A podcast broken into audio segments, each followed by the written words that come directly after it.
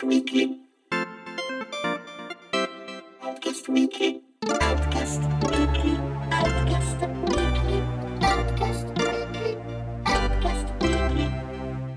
Amiche e amici di Outcast, ben ritrovati e ben ritrovate. Io sono Alessandro De Luca, con me oggi c'è Francesco Tanzillo Buon pomeriggio.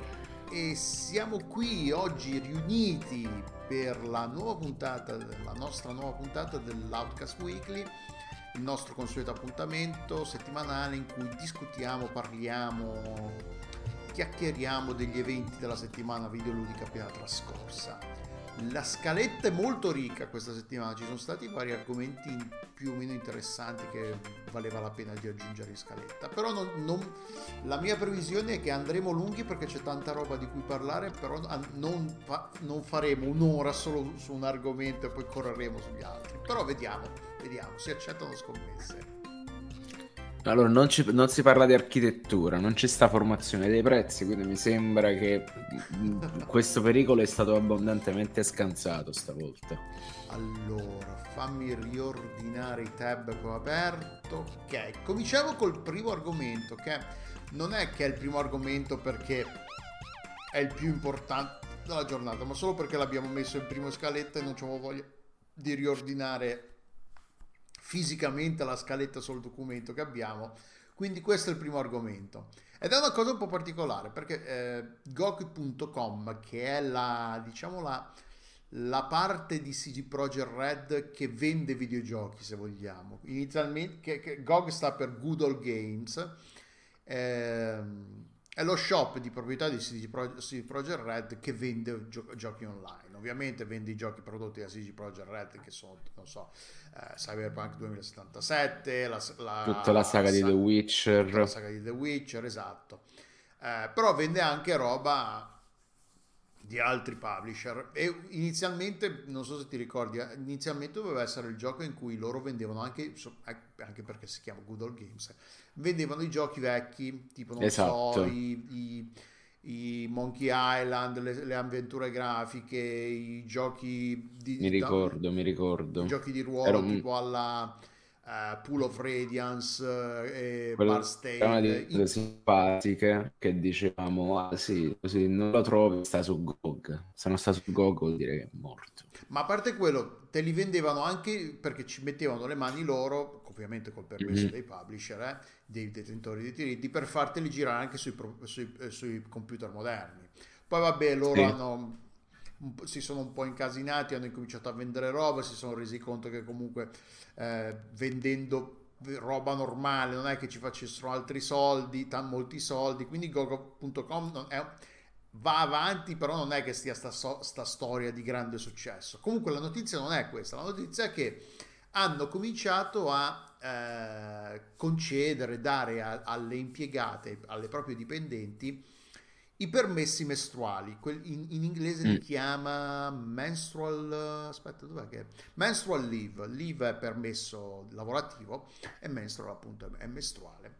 Eh, e riconosce ufficialmente quindi che le, eh, le mestruazioni sono, un pro- sono un- una condizione invalidante per alcune, non per tutte, non per tutte le dipendenti, perché non è che tutte le donne ogni volta che hanno le mestruazioni non possono lavorare per 5-6 giorni, Mhm. però per alcune persone, per alcune donne, il- i dolori mestruali sono tali da, pot- da rendere difficile la, eh, la vita giornaliera, le- le- fare le cose che, fanno, che si fanno normalmente tutti i giorni. Quindi eh, è- riconosce ufficialmente il, dolore mestruale come una condizione invalidante per il lavoro e quindi ehm, hanno- è, è riconosciuto ufficialmente, quindi le, le- le dipendenti possono prendere eh, questi permessi.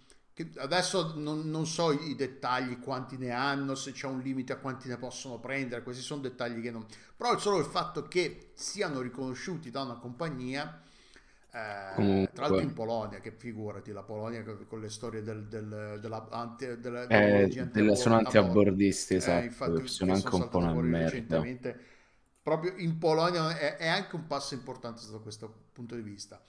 Questo lo fa eh, GOG.com, che è una- un'entità separata da CD Projekt Red. E CD Projekt, eh, PC Gamer ha eh, scritto, ha contattato CD Projekt e gli ha chiesto eh, se hanno intenzione di fare la stessa cosa anche loro e la, il PR director responsabile del reparto eh, pubbliche relazioni di CD Projekt Red, Radek Grabowski, che ho sicuramente eh, rovinato, eh, di cui ho sicuramente rovinato il nome, ha dichiarato che eh, GOG ha lanciato questa iniziativa e loro come CD Projekt Red stanno studiando la possibilità di implementare anche loro una cosa del genere per, il, per le proprie... Uh, eh, per le proprie dipendenti. Tra l'altro, eh, questo nel contesto del, delle operazioni che eh, non è, queste non sono le, le, uniche compagnie che stanno cercando di migliorare le condizioni di lavoro del, dei propri dipendenti. Mm. Per, per, esempio, Bandai Namco Mobile ha implementato una settimana lavorativa di quattro giorni, ha lo stesso pagato lo stesso, quindi lavori di meno e vieni pagato lo stesso. E Guerrilla Games Uh, recentemente, per esempio, aveva lanciato, aveva deciso di rimandare il uh, lancio di Forbidden West, di uh, Horizon Forbidden West, proprio per evitare di sottoporre i propri dipendenti al, al, al consueto crunch, quindi orari lunghissimi, straordinari, via dicendo. Eh, purtroppo siamo due uomini, quindi noi di questa cosa non possiamo parlare. Perché solo... sì, non possiamo parlarne più di tanto, però possiamo soltanto apprezzare da lavoratori il fatto esatto, che comunque sì. ci sia un miglioramento. Esatto, da, da, persone che comunque si, si, mettono nei panni degli altri. E che provano come... empatia. Esatto, esatto. Cioè possiamo soltanto apprezzare questo sforzo, questa umanità che viene trasmessa da una società, specialmente una società come CD Projekt Red, che comunque con quelle storiacce del crunch non è che c'è proprio... Cioè che, cioè una storia, è una storia, una notizia che non ci saremmo mai aspettati di dare mentre parliamo di CD Projekt Red. Quindi ah, a maggior ragione la notizia è che questa cosa non tanto che venga data, ma che, ma che a darla è CD Projekt Red scherzi a parte, è importante. Come, e quindi magari comunque sono pro tutti step successivi che permettono di aumentare la qualità della vita di chi sviluppa giochi e chi lavora nel settore del, del del terziario avanzato quindi, o, o dell'industria avanzata. Vabbè, le, le, queste analisi socio-economiche sulla classificazione dell'industria del videogioco verranno approfondite in un segmento a parte che sbloccherete col Patreon ovviamente. Quindi sì, siamo contenti. Intanto grazie a Infrid che ha rinnovato l'abbonamento con Prime, sei Grande. mesi di seguito, grazie, grazie. Sei mesi di Infrid che ci dà il buongiorno. Posso dire sono molto soddisfatto di questa cosa, nel senso che cioè, magari, cioè, gli abbiamo proprio magari migliorato anche la qualità della vita Infrid.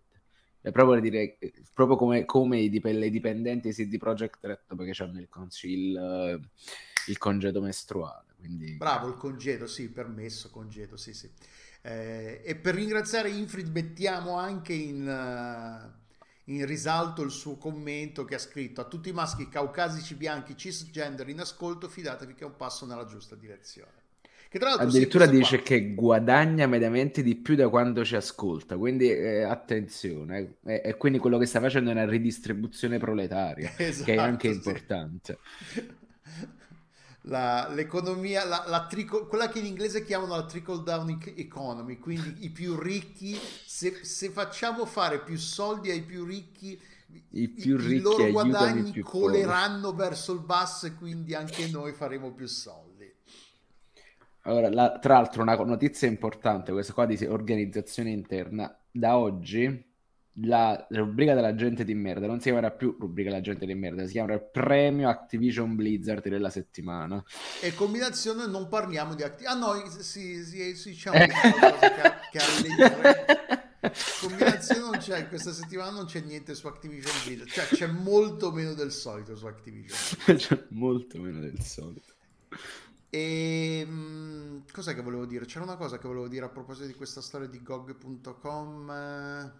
Sì, tra, no, sì, a parte quello, eh, sarebbe interessante vedere se mai una cosa del genere succederà in Italia. Perché comunque queste, queste battaglie, se vogliamo sindacali o comunque per i diritti dei lavoratori, hanno anche a che fare, per dire, in Italia il, il, per, il, il, congedo di paternità è un concetto assolutamente alieno. Il fatto che comunque la mamma le madri possano prendere, e vabbè, anche lì possiamo discutere eh, del fatto che di quanto sia combattuta la, il permesso di, di, maternità, di tutte queste cose qua, il fatto che alle donne venga sempre chiesto se hanno intenzione di fare figli nei prossimi due o tre anni, quando vengono assulte, quando sarebbe fuori legge, non si potrebbe chiedere una cosa del genere, vabbè. Eh, comunque i, i, i, congedi di paternità sono tipo due settimane, non so, una roba del, vergognosa, il fatto che comunque... Sì eh, il padre non possa stare a casa da, a stare dietro al, al, figlio o alla figlia appena nata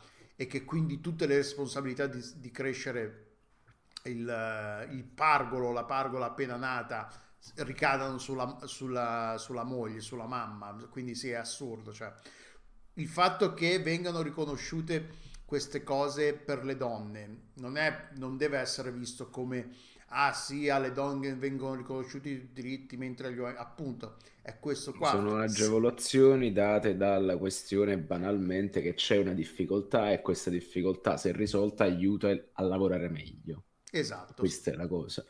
Perché come si dice... mai in italiano, in Italia vedremo qualcosa del genere. Tra l'altro, dalle nostre parti si dice lo sparagno non è mai guadagno, di conseguenza, se tu per eh, far lavorare di più una persona, per risparmiare qualcosa in termini di tempo, ore o cose del genere, privi le persone dei loro diritti basilari, non è che hai un impiegato più efficiente o più felice, no, è soltanto uno che deve lavorare e che lavorando gli girano anche i coglioni. Quindi non è proprio così. Eh, e soprattutto ricordiamo che il Covid ha ah, rovinato la Lombardia grazie proprio al fatto a quella mentalità stacanovista del tac fatturare. Quindi se ci stessimo stati tutti quanti un po' più a casa, evidentemente questo casino non c'era. Un saluto agli amici di Confindustria. Uh, dicevamo, passiamo al prossimo argomento. Questo è, è più a che, fa, a che fare più con i videogiochi, con la storia dei videogiochi, se vogliamo. Uh, ed è una notizia che, che, è stata ripresa da Eurogamer, Eurogamer che ha ripreso uh, un, una dichiarazione fatta al podcast Digino Gaming, è un canale su YouTube, a cui ha partecipato uh, Brian Walker, che è, senior producer, è stato senior producer su Metroid Prime, Metroid Prime 2 e 3. Uh, e parlando che, di Metroid ricor- Prime... Aiutami a ricordare, il 2 e il 3 erano già su Wii o sbaglio? Non me lo ricordo. Ecco. Mi sembra di no, il 2 mi ricordo di averci... Mi sembra di aver... Sono quasi sicuro di aver giocato al 2 e che quindi fosse su GameCube. Ok. Il 3 okay. mi sa che aspetta, vediamo subito. Metroid Prime. Andiamo su Wikipedia.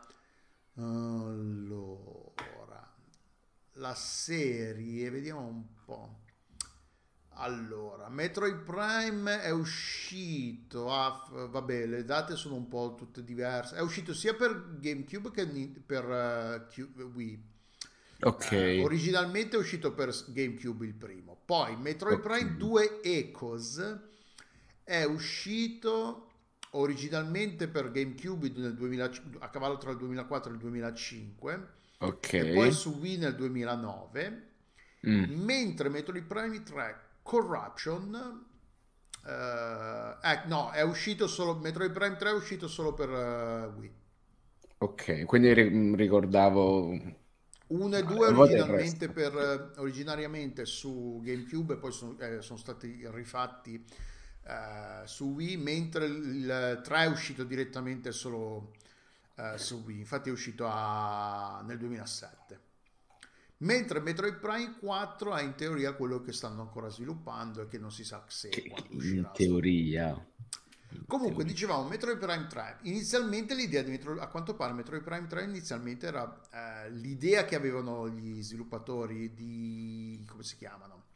Retro Studios era quello di fare un mondo, un open world che non era, non era un open world, non, lo, di, lo, lo, dicono nel, nell'intervista, nelle dichiarazioni, nel podcast, dicono non era fare Metroid Skyrim, una roba con un mondo così enorme, 200 ore di, ore, 200 ore di gioco, con quest e tutto il resto, però l'idea era quella di fare un, un mondo che avesse un hub centrale, quindi una, so, una base da cui eh, eh, Samus poteva eh, riposare, salvare la partita probabilmente E e poi partire per andare a fare missioni permettevano anche di livellare questi falò, se non sbaglio. Esatto. Eh, e poi da cui puoi partire eh, eh, e and- affrontare missioni sparse per la galassia. E l'idea era quella di fare queste missioni fossero delle taglie, perché tecnicamente Samus è una cacciatrice di taglie. E quindi l'idea era quella di andare a fare taglie per accumulare equipaggiamento, ottenere nuove abilità. e- e l'idea era quella alla base del, del gioco. La cosa però a Ni- a Nintendo non era piaciuta, non, non che non era piaciuta, è, è che Nintendo a quanto pare ha un'idea di, di- di- della, che cosa fa il cacciatore, perché nella loro idea Samus non fa, non fa quello che fa nei giochi, perché è una cacciatrice d'Italia e quindi è spinta dall'avidità, dal bisogno di tirare avanti la carretta, di spar- sbarcare il lunario e fare soldi, ma perché ha, ha il cuore d'oro e quindi vuole- ha, ha- ha a cuore il destino dell'umanità e quindi lo fa perché è una brava persona fondamentalmente, il che fa un po' a pugni col concetto di cacciatore d'Italia se vogliamo. Ehm, e quindi sì, è molto altruistica appunto, è, è molto altruistica e, e ha, un, ha un forte istinto materno, a quanto pare, secondo Ah, Nintendo. mi fa, mi fa molto ridere questa cosa, un po' perché fa la stessa cosa di cosa fa effettivamente Super Mario nel Regno dei Funghi, proprio a livello di professione. Quindi cosa si immagino facciano gli idraulici o, i- o come hanno detto che erano i carpentieri. Quindi, ma Sì, no, è, veramente un, un problema cioè, col- culturale. È molto, sì, infatti è questa cosa dello- del, del concetto di cultura. Quindi eh, Metroid Prime poi ha, ha assunto la forza. Poi alla fine ci sono stati anche dei problemi a livello proprio di sviluppo di crea- creativo che Retro Studios non aveva la gente giusta per fare un gioco open world, perché loro avevano, avevano gente che sapeva fare quel tipo, un tipo di gioco, quindi con eh, una, una progressione molto guidata, con situazioni, eh, combattimenti, situazioni precisamente eh, progettate con precisione, con, tu- con tutto quello che doveva succedere me- messo in, in un, certo momento, in un certo punto del gioco. Gli open world per, per- proprio per propria natura hanno una struttura molto più aperta, il- è difficile organizzare, creare situazioni, eh, è più difficile creare situazioni in cui il game designer fa fare precisamente quello che vuole al giocatore, quindi, eh, quindi sarebbe stato un gioco molto diverso e, e ci vuole gente che le sa Esatto. fare queste cose, non è che dici ah, da un momento all'altro chi ha fatto per 10-20 anni un tipo di gioco può, può fare un altro tipo di gioco sen- senza dover Esatto. avere comunque senza avere esperienza eh, in materia. Quindi poi alla fine Metroid Prime è diventato Metroid Prime è diventato è, è- è uscito com- come quello che era, però è interessante vedere come ci fossero discussioni di- per provare a fare qualcosa di diverso. È anche interessante vedere come Nintendo di- abbia detto no, veramente no, per noi eh, quello che volete proporre per, per il personaggio di Samus non è l'idea che abbiamo noi di Samus, che è un po' diversa. Eh, un'altra cosa interessante che viene detta nel, nel podcast, nelle dichiarazioni, è come che Shigeru Miyamoto non, ha- non ave- non avesse mol- non ha- non ha- al tempo non avesse molto a cuore il destino di Metroid Prime, perché, di- della serie di Metroid, perché è un gioco che non ha creato lui. E quindi Ecco. a quanto pare il, il suo atteggiamento era ma se fate un gioco di merda a me non è che mi, mi rovini cazzi vostri. Cacca- letteralmente. cioè non è Mario non, non è un Mario non è uno Zelda quindi anche se ne viene un Ma gioco poi, un ma po' poi a sta roba che fa? Ci sono le astronavi, si spara, dov'è la fantasia? Dov'è il sogno? Cioè, non, non- non è che puoi saltare e non, non prendi funghi, voglio dire, non, non è proprio una roba molto Nintendo. quindi. questo non vuol dire stato- però sono letteralmente le citazioni testuali che stiamo raccontando. Questo però non vuol dire che, che Miyamoto non abbia comunque contribuito allo sviluppo di Metroid Prime, perché comunque eh, tipo il sistema di controllo di Metroid Prime ah, è stato molto influenzato dalle idee di Miyamoto, il fatto che sia stato ad- adotta- adattato, no scusate, non adottato, adattato così bene al pad del GameCube E c'era un'altra cosa che aveva con- eh, contribuito. Ah, aveva, de- aveva introdotto, aveva eh, cambiato, ah, il suo contributo è stato fondamentale per quando hanno deciso di cambiare la prospettiva da terza persona a prima persona. Eh, quello là è stata la cosa meno Nintendo possibile Sì, infatti, potessero fare, cioè il me. fatto che lui, quello che, che- che volevo di- che, che- volevamo dire è che non è che non ci voleva mettere le mani lui direttamente, quindi il fatto che il progetto fosse stato assegnato a Retro Studios per lui non era un problema. Il fatto è che loro appunto, di, Shigeru Miyamoto non era, un non era uno dei suoi bambini, diciamo, non era uno dei suoi, dei suoi progetti, dei suoi giochi, quindi il fatto che ci mettesse le mani qualcun altro non era un problema. Però comunque ha contribuito e ha partecipato allo sviluppo, ha dato idee fondamentali e cioè il suo apporto si è visto, però non è stata una roba in cui era stato, è, è stato coinvolto al 100% come magari fosse stato uno Zelda o un Mario per dire. Cioè, non c'era, non c'era trasporto per capirci. cap- cioè, è una, è una situazione molto interessante dal punto di vista dello sviluppo di un gioco. Non nel senso che si di- disinteressasse, ma che letteralmente ne fosse disamorato. Quindi lo faceva in, in veste esclusivamente professionale, se vogliamo metterla in questi termini. E cioè è anche interessante vedere come poi all'interno di una compagnia vengono considerati i giochi, i loro brand, che idee hanno di, di- di- dei personaggi, del brand, del- di cosa rappresentano per loro. Questa idea che appunto Samus sia una, una cacciatrice di taglie, che fa appunto, che va a caccia, che se volessi, a- a se- diciamo, per lavoro in teoria va a caccia di cattivi per soldi, quando in realtà per Ninte- Nintendo dire che una, non è, sarebbe più appropriato dire che è, un'avventu- è un'avventuriera spaziale col cuore d'oro fondamentalmente, non... È letteralmente Barbarella. Sì, cioè il fatto che cioè, dicono che è una cacciatrice di taglie quando in realtà per loro non lo è, cioè o non sanno cos'è una cacciatri- un cacciatore o una cacciatrice di taglie, oppure hanno deciso di dare un- una, una- un- di prendersi una licenza poetica conce- quando si tratta di, di- di- sul- di definire il concetto di cacciatore di taglie nel mondo di Nintendo. Sì, veramente, cioè, sto per tantissime battute squallide su quello che è letteralmente una taglia, è una cosa che si taglia, queste cose, sai, un po' così che stanno là e cercano di capire. E vabbè, è andata così, è una Nintendata.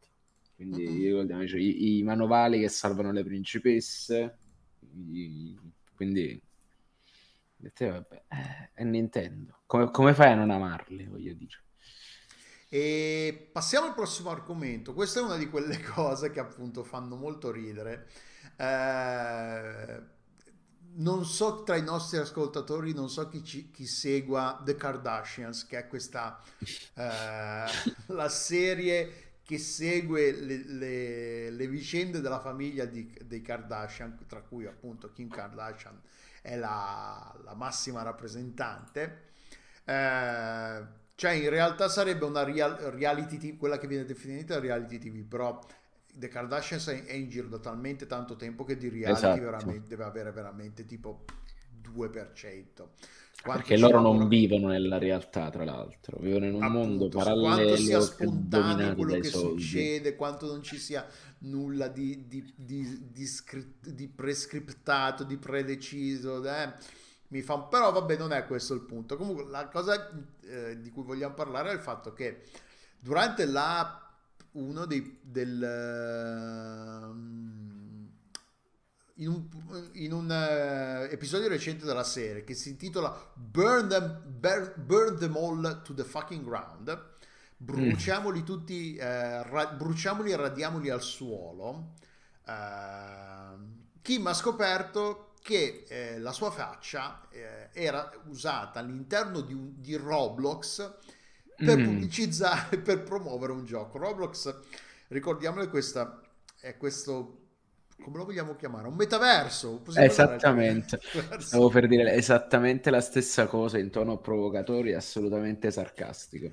Comunque Roblox è questa infrastruttura, questa roba che permette agli utenti di creare giochi all'interno eh, dell'infrastruttura di Roblox. Eh, Cioè, e- immaginate un Dreams o un Little Big Planet dove che però piace alle persone. Ma no, in realtà è più, è più pensato per i bambini Ro- Roblox, ha un, ha un successo Un, enorme tra i un bambini. Dreams o un Little Big Planet che piace ai bambini. Esatto, una roba del genere. O anche Minecraft per dire, però è, molto pensato per i bambini Roblox, ha questa proprio come, come, eh, come estetica, anche come viene pro- promosso e come viene eh, utilizzato al- ai fini promozionali, appunto. Eh, il, il- il gioco in questione non era, non era creato ufficialmente dai crea- dagli sviluppatori di Roblox, era creato da un utente, un terza- una terza parte che ha utilizzato gli strumenti di creazione dei giochi per Roblox e per promuoverlo aveva usato la faccia di Kim Kardashian dicendo che all'interno del suo gioco c'erano delle scene mai viste prima della famosa sex tape, della, del- della famosa scena di sesso rubata a- di, di Kim Kardashian che è uscita nel 2007 ormai. E eh, per pro- all'inter- cioè, all'interno di questa di Roblox fondamentalmente c'era un utente che, che usava Kim Kardashian per fare per promuovere il proprio gioco. Ma non solo per usare usava Kim Kardashian usava la, la- diceva che c'era la nuova sex tape di Kim Kardashian. La ovviamente addirittura. Come è venuta a sapere Kim Kardashian di questa cosa? Il figlio, suo figlio Saint West, che gioca, a quanto pare gioca a Roblox, ha sul tablet ha visto, ah mamma guarda che c'è la tua faccia in Roblox e da lì è saltata fuori tutta la cosa del, del fatto che Kim Più che, Kardashian ti ha immagini scoperto più che... che la faccia, il figlio, "Oh, ma quello è il tuo culo. Ma in realtà a quanto pare il, il figlio non ha, non ha collegato il fatto della sex tape, quindi eh, ha, ha solo detto a sua madre che c'era la sua faccia in Roblox e quindi ha evitato un po' l'imbarazzo del fatto della sex tape, ma come, ma cosa? Eh, perché a quanto pare non, Saint West, quanti anni ha? Saint West, quanti anni ha? Eh, è del 2015, quindi ha sei anni appunto. Quindi ora è un Ecco, bambino, è un bambino, è cioè un ci sta. bambino. E non- a quanto ho capito non va neanche a scuola perché quindi non ha, non ha ret- non ha letto col- il testo promozionale, ha solo visto la faccia della madre ha detto mamma, mamma, c'è, c'è la tua, c'è la tua faccia in Roblox.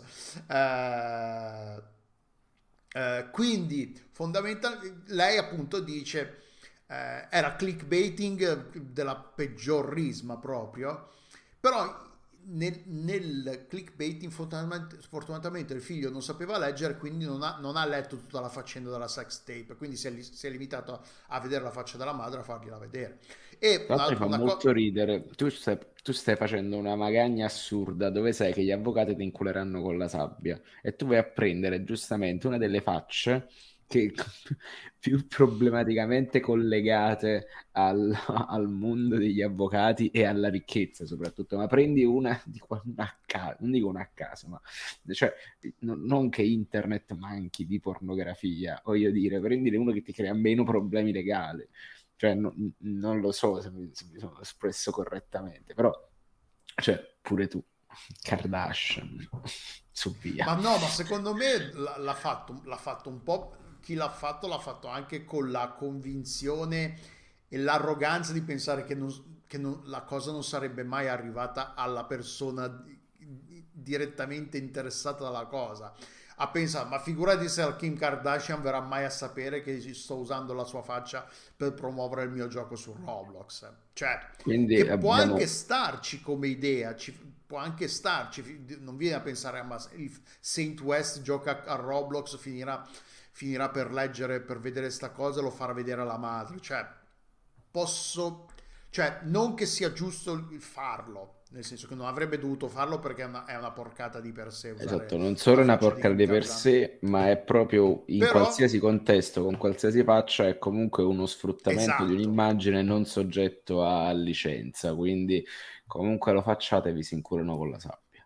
Però il fatto che abbia pensato di poterla pass- passare liscia, perché figurati se Kim Kardashian verrà mai a saperlo, secondo me non è un ragionamento, cioè non è una cosa così assurda. Probabilmente ha pensato, ma figurati se Kim Kardashian o chi per lei viene mai a sapere di sta cosa. E invece no, Saint West gioca a Roblox e ha scoperto sta cosa qua. E a conclusione, nella la conclusione dell'episodio lei diceva, ho tutto il tempo, tutti i soldi e tutte le risorse ecco. per, per mandarli in rovina, per mandarli in rovina fondamentalmente, lei ha detto.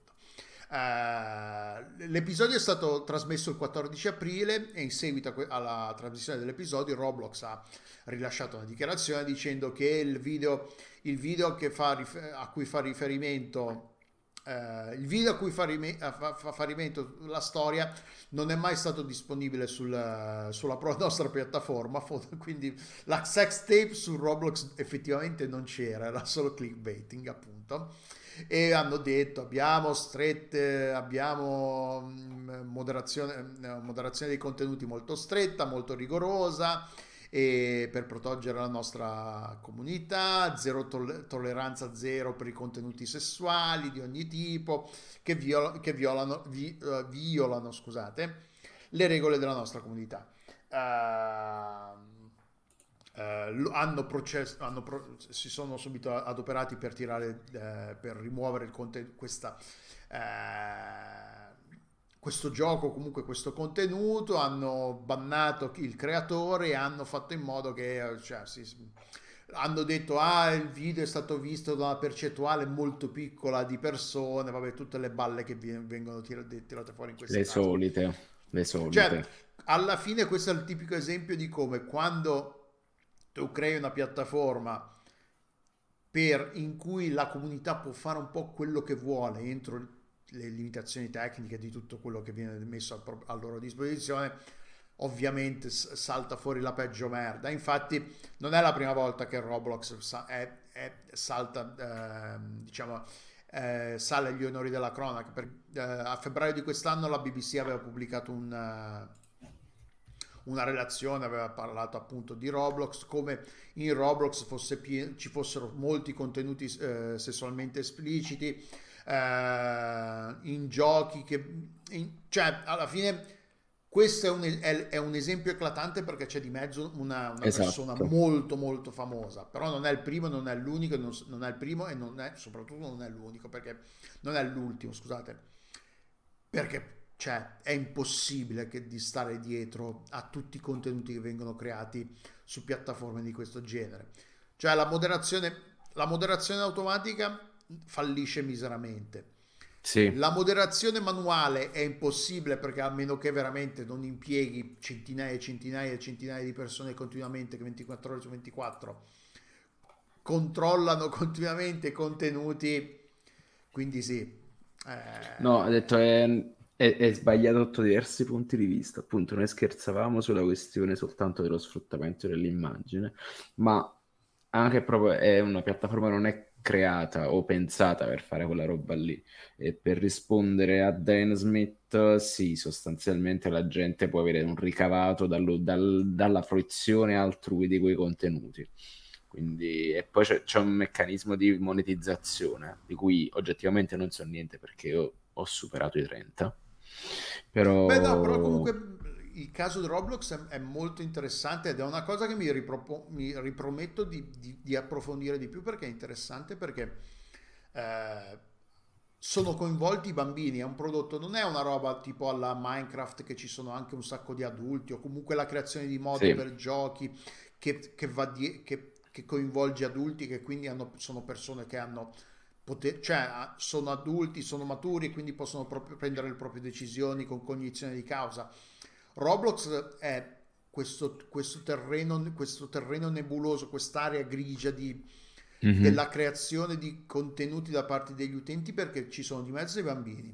E se da una parte è positivo e interessante il fatto che i bambini vengano a contatto col, conce- col concetto di creare i propri contenuti, di interagire con una piattaforma, con un'infrastruttura on- eh, te- tecnologica come Roblox, che, che mm-hmm. prendano confidenza con i mezzi tecnologici e che magari scoprano di essere creativamente, di avere una, una vena creativa e che quindi possano esprimerla, possano scoprirla, possano esplorarla dall'altra c'è dietro chi ci fa i soldi su sta cosa e che quindi fondamentalmente sfrutta il lavoro minorile. Eh, questo, cioè. lavoro minorile è dato con gioia, però è comunque Esatto, è lavoro questo. minorile. E, eh, e c'era tipo a dicembre di- di- dell'anno scorso il, il canale video su YouTube People Make Games aveva proprio fatto un- un- un'indagine proprio su questa faccenda, sul fatto come che gli sviluppatori, gli sbato- gli, eh, su co- il rapporto tra Roblox, gli sviluppatori e la sicurezza dei bambini che ci giocano, cioè ci giocano e ci lavorano fondamentalmente, cioè questo rapporto molto eh, eh, perverso tra eh, chi si diverte, chi ci lavora, chi ci fa i soldi, senza poi entrare tutta nella faccenda di che tipo di contenuti sono disponibili su Roblox, che sono contenuti adatti, appropriati per i bambini, cioè solo, parlando solo del fatto di- dello sfrutta- potenziale sfruttamento del lavoro minorile. Già questo è un bugnone enorme che cioè, andrebbe... Mi ripropongo la prossima settimana di guardare quel video di People Make Games e ne parliamo la prossima settimana magari. Eh, perché comunque, cioè, tra- ormai siamo in un'età che comunque i nostri ascoltatori e le nostre ascoltatrici hanno dei bambini, Esatto. hanno delle bambine, quindi è, è molto probabile, come appunto vediamo in chat Dan Smith, che appunto, Dan Smith, Dan Smith 1991 che dice che, che suo figlio che ha 13 anni ci- ha giocato a Roblox, quindi il fatto che Roblox possa essere potenzialmente una fonte di rischio per i propri figli, per le proprie figlie, è una roba un po' interessante.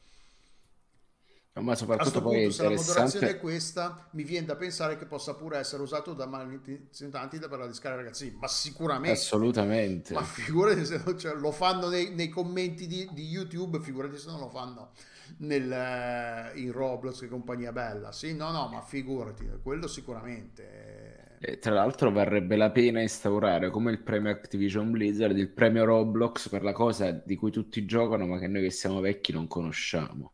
Ah, Cioè dovrebbe proprio, capito, un, un argomento ultra interessante sarebbe a- da, da indagine approfondite. Quindi attenzione.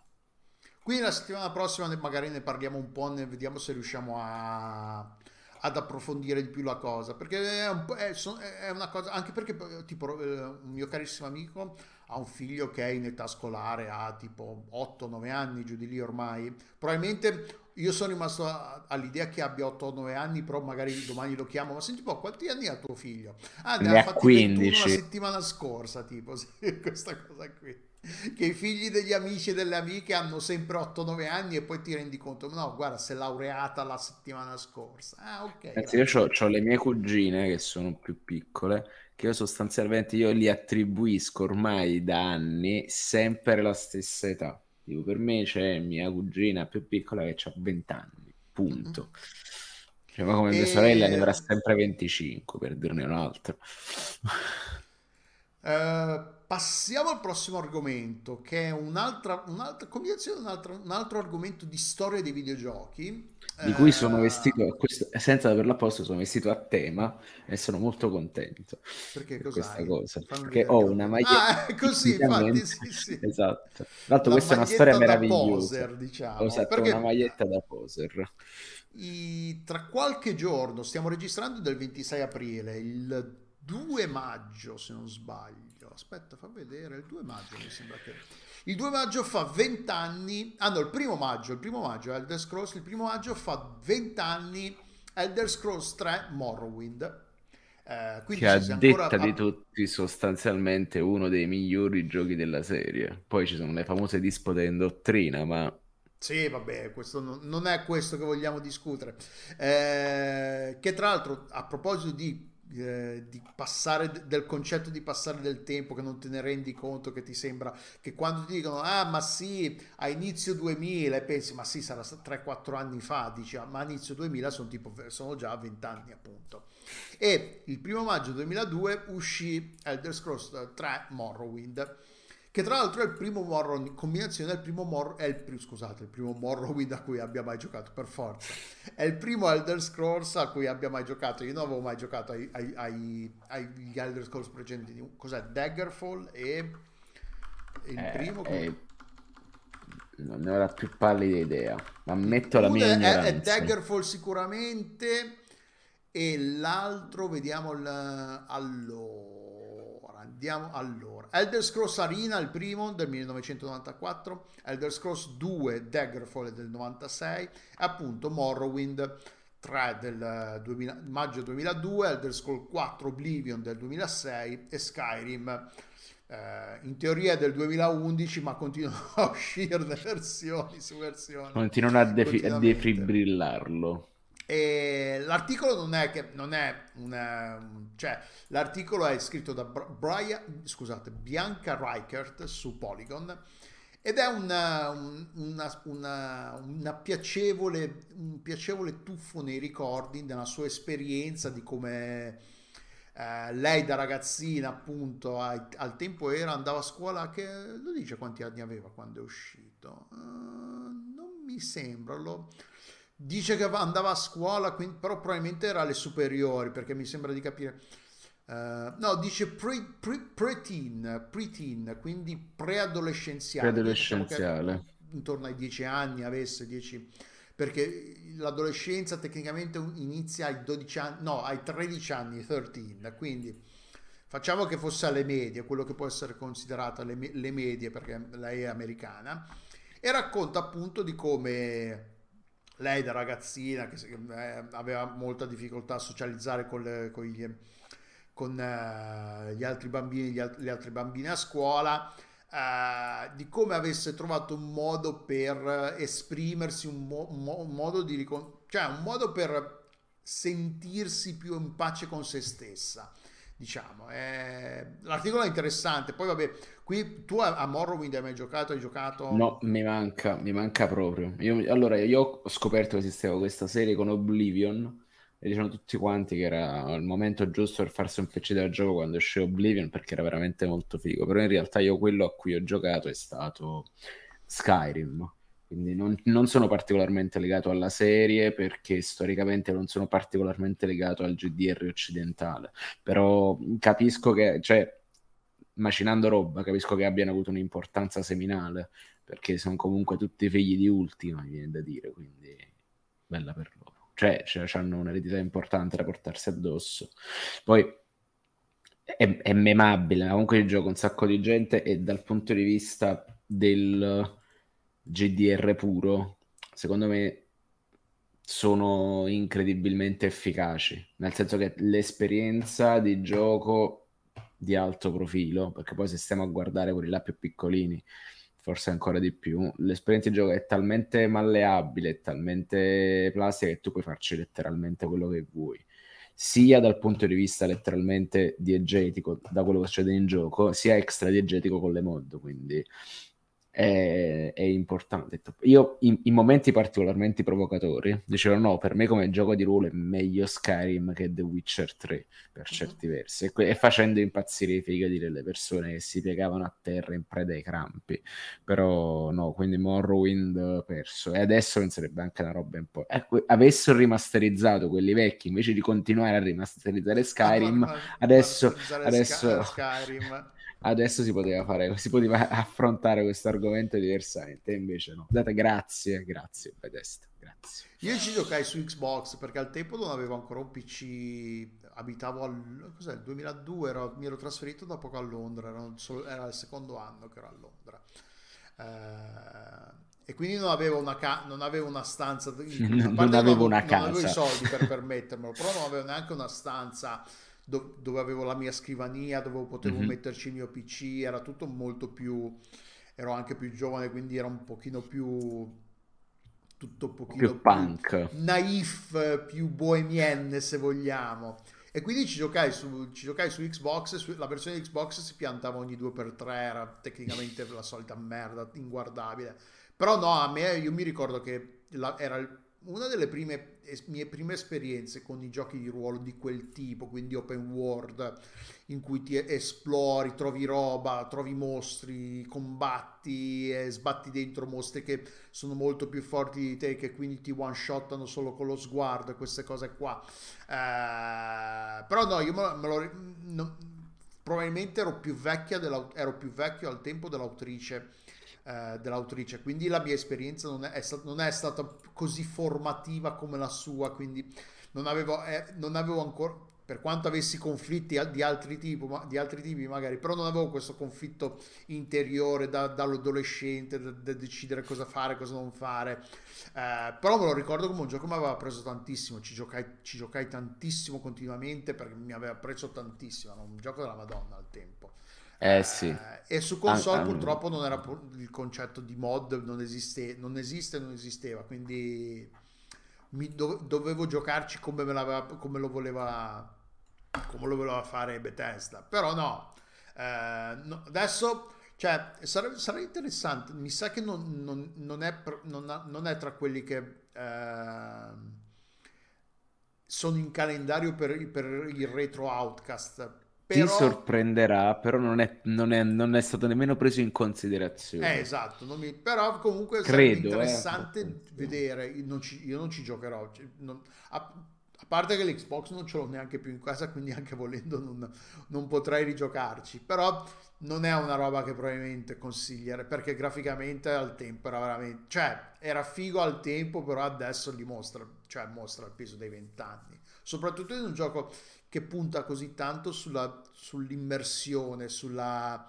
sul- sull'idea che, sulla sospensione dell'incredulità, e sulla sospensione del fatto che di mer- vuole farti credere il più possibile che tu sia davvero in quel mondo. E quando il mondo è rappresentato in quel modo graficamente ci sta che, che, ti, ti- che alieni il giocatore o la giocatrice che quindi ti- non abbia l'effetto lo stesso effetto che, che poteva avere un po' come giocare a Ultima Under- Underworld o gli Ultima moderni ovvio che al tempo la prima Esatto, che non c'ha persona niente a che spartere con, eh, con appunto, Ultimo cioè, l'impatto grafico è diverso, quindi li giochi in maniera diversa e ti senti parte del gioco in, in modo diverso. Però no, è, è- è un titolo seminale, di- io me lo ricordo come un gioco della Madonna che- a cui io gio- giocai tantissimo e stravolentieri. Ed è un pezzo, un pezzo di storia fondamentalmente, sì sì, niente da dire, 20 anni, quindi primo maggio 2000 2022 si celebrano i 20 anni di Morrowind e per l'occasione vedrai che eh, strano che Bethesda non faccia uscire una, una remaster, una Perché, riedizione eh, di Morrowind per tirare fuori ancora un po' di soldi dalla serie. Ah, mi sembra stranissimo, anche se sarebbe, ripeto, sarebbe affascinante, ma, ma sare- eh, sarebbe affascinante anche se quel mondo venisse raccontato in un modo diverso. Lo- cioè, è chiaro che le ambizioni di Bethesda dal punto di vista della realizzazione di open world si stiano allargando e tutto sta nel capire come, come andrà a parare questo Starfield. Quindi, cioè, quanto spingerà, quanto sarà grande, quanto sarà navigabile questo spazio infinito che ci stanno promettendo. Che di base adesso la tecnologia attuale, rip- riprodurre tutto quel continente non è così fantascientifico, nel senso che tu ti metti là con calma, comunque mantenendo, non dico una coerenza interna, ma almeno dandogli una, una profondità dal punto di vista di dal punto di vista della, dell'orologia, della morfologia del territorio che le è funzionale al, al gioco stesso, che è chiaro che non è che puoi mettere un gioco come Skyrim a azzeccarlo vicino a un pezzo di roba di Morrowind, perché sarebbe irrealistico, però comunque farlo funzionare in un modo che è cioè ri- rimettere tutto quanto nello stesso linguaggio che è funzionale al gioco potrebbe essere interessante. Il, pa- il fatto è questo è che adesso però penso che il prossimo Elder Scroll che sarà il 6 è ancora molto lontano che significa soltanto che la tecnologia sarà migliore per fare quella roba quindi è tutto possibile. Nel frattempo Starfield quando uscirà? Se uscirà. Però figurati se, se dopo tutto il casino che ha fatto Microsoft non fa uscire Starfield. Te lo Ah, fa no, uscire come fa usci- uscire, figurarsi- esatto. No, no, figurati se non No. uscirà. Non è- no, no, no, quello non, non è in dubbio. magari esce un po' in ritardo per questioni di sviluppo, di tempi di sviluppo. Ci Io addirittura, sai cosa pe- penso? Quelle robe un po' paraculle, tipo cantiere in corso. Quindi tu, man mano che giochi, però le- i pianeti vengono aggiunti con gli aggiornamenti, come fanno con, con Halo. Quindi no, ma non ti preoccupare, vedrai che la campagna multiplayer, no, la campagna cooperativa uscirà con la terza stagione. perché con la seconda è soltanto la divano. Quindi. mm. Ad agosto hanno detto che esce, se non sbaglio. Sì, la seconda stagione, ma soltanto, ma non online. So- se non sbaglio è soltanto co- Ah, cooperativa schermo locale. condiviso. Sì. Quindi non Quindi- ci giocherà nessuno, perché ormai chi è che gioca in cooperativa? Chi che Perché- cioè, chi, chi ha degli amici reali con cui giocare, infatti. Chi- io cioè, cioè, non ho manco il secondo pad, l'ho provato a comprare su Amazon, non si trova il secondo pad ufficiale, per dire. Quindi no, scherzi a parte no, è che sì, so così, è un, pronto un bel gioco del 2011, quindi. E passiamo, abbiamo finito il- la sezione normale, passiamo all'ang- alla- all'angolo della gente del merda, che que- questa settimana non è un angolo, ma c'è veramente una tonnellata di gente dentro. Quindi, e poi dobbiamo quindi dare il premio a chi si è comportato peggio, giusto? Eh, no, vabbè, questa cosa se la volete fare voi la potete fare, ci mancherebbe, però adesso che dobbiamo, ogni settimana dobbiamo decidere chi è, chi, chi- chi si è comportato peggio veramente, non mi sembra il caso di premiare i comporta- comportamenti del merda. Non... E allora, prima- apriamo la, la- la sezione con, parlando un po' di Activision Blizzard, ovviamente, e in realtà parliamo del, del- dei dipendenti del reparto QA di Raven, che sono gli sviluppatori, Raven Software, che sono gli sviluppatori eh, di non so quali Call of Duty, non mi ricordo Allora, i Raven Software sono quelli che hanno fatto le campagne dei giochi. Quindi, Mm. mentre il team principale si occupava del tutto il comparto multiplayer, quella che facevano le campagne erano Raven. Che Ah, Raven, ok. se ricordi, erano i tipi che hanno fatto i giochi di Darkness. Ah, ok, che, che sono comunque uno studio di sviluppo che è di proprietà di Activision Blizzard e la notizia è che i dipendenti del reparto QA hanno ricevuto il permesso dalla National Labor Relations Board, eh, hanno ricevuto il permesso eh, di potranno eh, tenere delle votaz- una votazione per decidere se, se formare un, eh, un sindacato. Nonostante tutti gli sforzi più o meno, eh, sicuramente tutti, tutti illegali, ma più o meno espliciti da parte di- della dirigenza di Activision Blizzard di impedire questa cosa qua, perché ovviamente eh, il sindacato è il male negli- agli, eh, agli occhi del- delle della dirigenza del- delle, delle aziende di questo tipo. eh, i, QA i- i dipendenti del QA quindi potranno votare ehm, per decidere se entrare per, per se decidere di formare un, un sindacato. Allora, il 29 aprile ri- eh, verranno spediti via posta i- le schede, ele- no, schede elettorali no, però ballot come le si trasforma? Uh, ballot è... Eh, voto, sì, le schede, schede per votare fondamentalmente, il documento per votare verranno invi- inviati a, a tutti gli aventi diritto e il, eh, che poi li rispediranno e il 23 maggio cominceranno le operazioni di conteggio dei voti. Quindi per giugno dovremmo sapere se questa votazione, l'esito di questa, questa votazione. Eh, se la, mato- la la maggiori- la maggioranza voterà di sì, il loro sindacato che si chiama Game Workers Alliance eh, potrà cominciare le negoziazioni, cominciare le negoziazioni contrattuali con Activision Blizzard quindi, eh, quindi sarà il prossimo passo per vedere se fallirà la, le condizioni, le- le- la situazione rimarrà la stessa fondamentalmente immagino.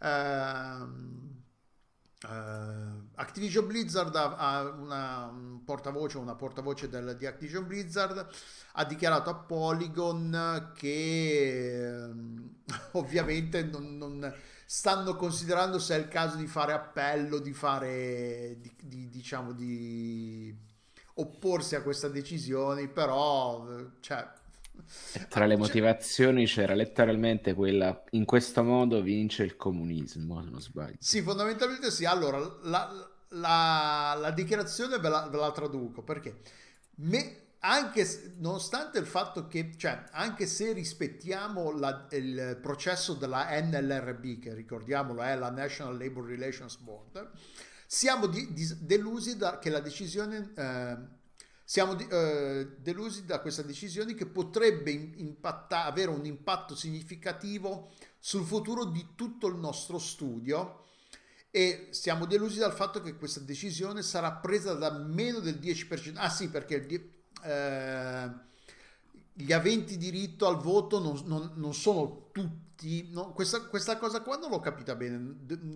Non so perché funzioni così, perché fondamentalmente non hanno non, non voteranno tutti i dipendenti, ma voteranno solo una parte. A quanto pare meno del 10% de- della, della forza lavoro. E Activision Blizzard si, appu- appunto, si attacca a questa cosa qua dicendo: Ah, siamo, siamo delusi dal fatto che appunto solo il 10%, che una decisione così importante verrà presa solo dal 10% degli impiegati. Crediamo che una, una relazione diretta col- con eh, i membri del team sia il, il- il sentiero migliore per raggiungere eh, gli obiettivi individuali della compagnia. Stiamo eh, considerando le nostre opzioni legali riguardo se è il caso, se, se sia il caso di eh, opporci, di, di presentare una- una- un appello legale per opporci a questa decisione. Ovviamente, figurati se dicono: Ah, ok, rispettiamo la, la decisione dei lavoratori, Sì, aspettiamo l'esito della votazione. Potre- avrebbero potuto dire così, e invece no. Hanno E deciso di no. continuare a, a comportarsi da merda in questo caso. Eh, e c'è la, la faccenda che, che abbiano diretto, eh, scusate, ah sì, ecco, il 21, voteranno in 21 persone. Eh, quindi il 10%, quindi, ah, e lo studio eh, sono circa 230 persone eh, del QA, del reparto QA. Quindi sì, boh, non, non so perché questa cosa qua votano solo in 21, ri- forse questi 21 sono i rappresentanti eletti dal, dal- dal- dai dipendenti, boh, sare- magari la prossima settimana indagheremo un po' meglio su questa faccenda. Perché, que- Tu perché non più? sapendo, no, perché non sapendo come funzionano i sindacati negli USA Eh roba sì, che anche questa boh, qua- è differente, immagino. Sì, sì. Cioè, le, le mie riconoscenze dei sindacati sono quelle che mi ha raccontato James Roy nella trilogia americana, e quindi non è niente di particolare. Dove il, ti ricordi il sindacato dei trasportatori, che era in realtà una sorta di riciclaggio della criminalità organizzata col quale Beh, costruiscono anche Las di, di Vegas. Irishman Che meraviglia. eh, ce l'ha Sì, che poi è, lo- è la stessa, è letteralmente la stessa storia, perché cioè, cioè, diverse persone ti raccontano la stessa storia, evidentemente vera. Oppure i famosi vecchietti che stavano là e gestivano tutto quanto, che erano i, i personaggi di, di Casino, che de- loro devono soltanto avere la loro valigetta di soldi, poi per il resto è tutto a posto. E passiamo al prossimo argomento, che è una- eh, un Ma aggiornamento non vogliamo parlare di Elon Musk che compra Twitter, Ma soprattutto, non è roba di videogiochi, quindi a noi non ce ne frega niente. Se- perché se- non è se- meta. non è videogioco, non, sono- non ha a che fare direttamente con i videogiochi, quindi non mi sembra il caso di parlare. Non siamo una roba non tech, voglia non una roba lanciare, tech hai noi. ragione, hai ragione. E questa la notizia di cui parli- parliamo adesso è il fatto, cioè, non so se aveva- vi ricordate che avevamo parlato tempo fa che Sony era stata citata in tribunale da parte di un ex dipendente, la donna, che aveva citato Sony in tribunale perché a suo modo di, suo modo di vedere, a suo, a suo dire, era stata discriminata sessualmente, eh, era stata pagata meno dei- a parità di, di mansioni, eh, veniva pagata meno dei suoi colleghi uomini.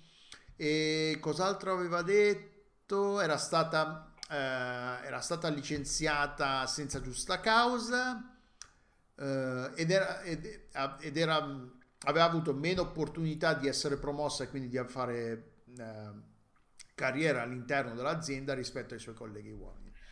Ora, eh, la corte del... una corte americana, ah no, della California, sì, anche in questo caso la- della California, eh, la, magistra- eh, la magistrata giudice Laurel Beeler ha respinto la, la maggior parte delle, delle richieste della, della... come si dice? Della complaint... me- Come la chiama? eh, aspetta, vediamo. Cioè, la causa è stata avanz- fatta richiesta di causa. la, giu- la giudice in questo caso ha respinto la maggior parte delle, delle richieste della plaintiff, dice in inglese. Come si dice plaintiff in italiano? Eh, plaintiff penso di non averlo manco mai letto come termine. Eh, questo. querelante, que- Ah. della, que- della querela- querelante. Ok. Ha respinto la maggior parte delle richieste della querelante non per, nel, nel merito dicendo che non- non- il, fatto non sussiste o comunque non, non è entrata nel merito delle, delle dichiarazioni di quanto sostenuto dalla querelante, ma è più una, è più una questione formale, nel senso che per molte, molte delle sue richieste non ha presentato fatti che potessero effettivamente essere discussi. Non ha presentato esempi per dire, ah, questo, questo per quanto riguarda, per esempio, per quanto riguarda la- eh, il fatto che lei venisse, a suo modo di dire, venisse pagata di meno dei suoi colleghi uomini a parità di mansioni, di, di mansioni lavorative, non ha presentato nessun esempio concreto. Non ha detto, ah, eh, il collega tal dei tali, Pinco Pallo, prendeva, prendeva 10% più di me e faceva il mio stesso lavoro. Si è limitata a dire sì, ah, si è limitata a dire che c'erano queste cose, che, che lei prendeva meno dei suoi colleghi uomini, però non ha presentato nessun caso concreto a sostegno, a sostegno della sua teoria. Un'altra cosa che... eh, ah sì, poi non ha, non ha descritto il suo lavoro o come il suo lavoro, il suo lavoro fosse sostanzialmente uguale a quello dei- del, lavo- del- del lavoro fatto dai colleghi ma- maschi eh, che venivano pagati di più.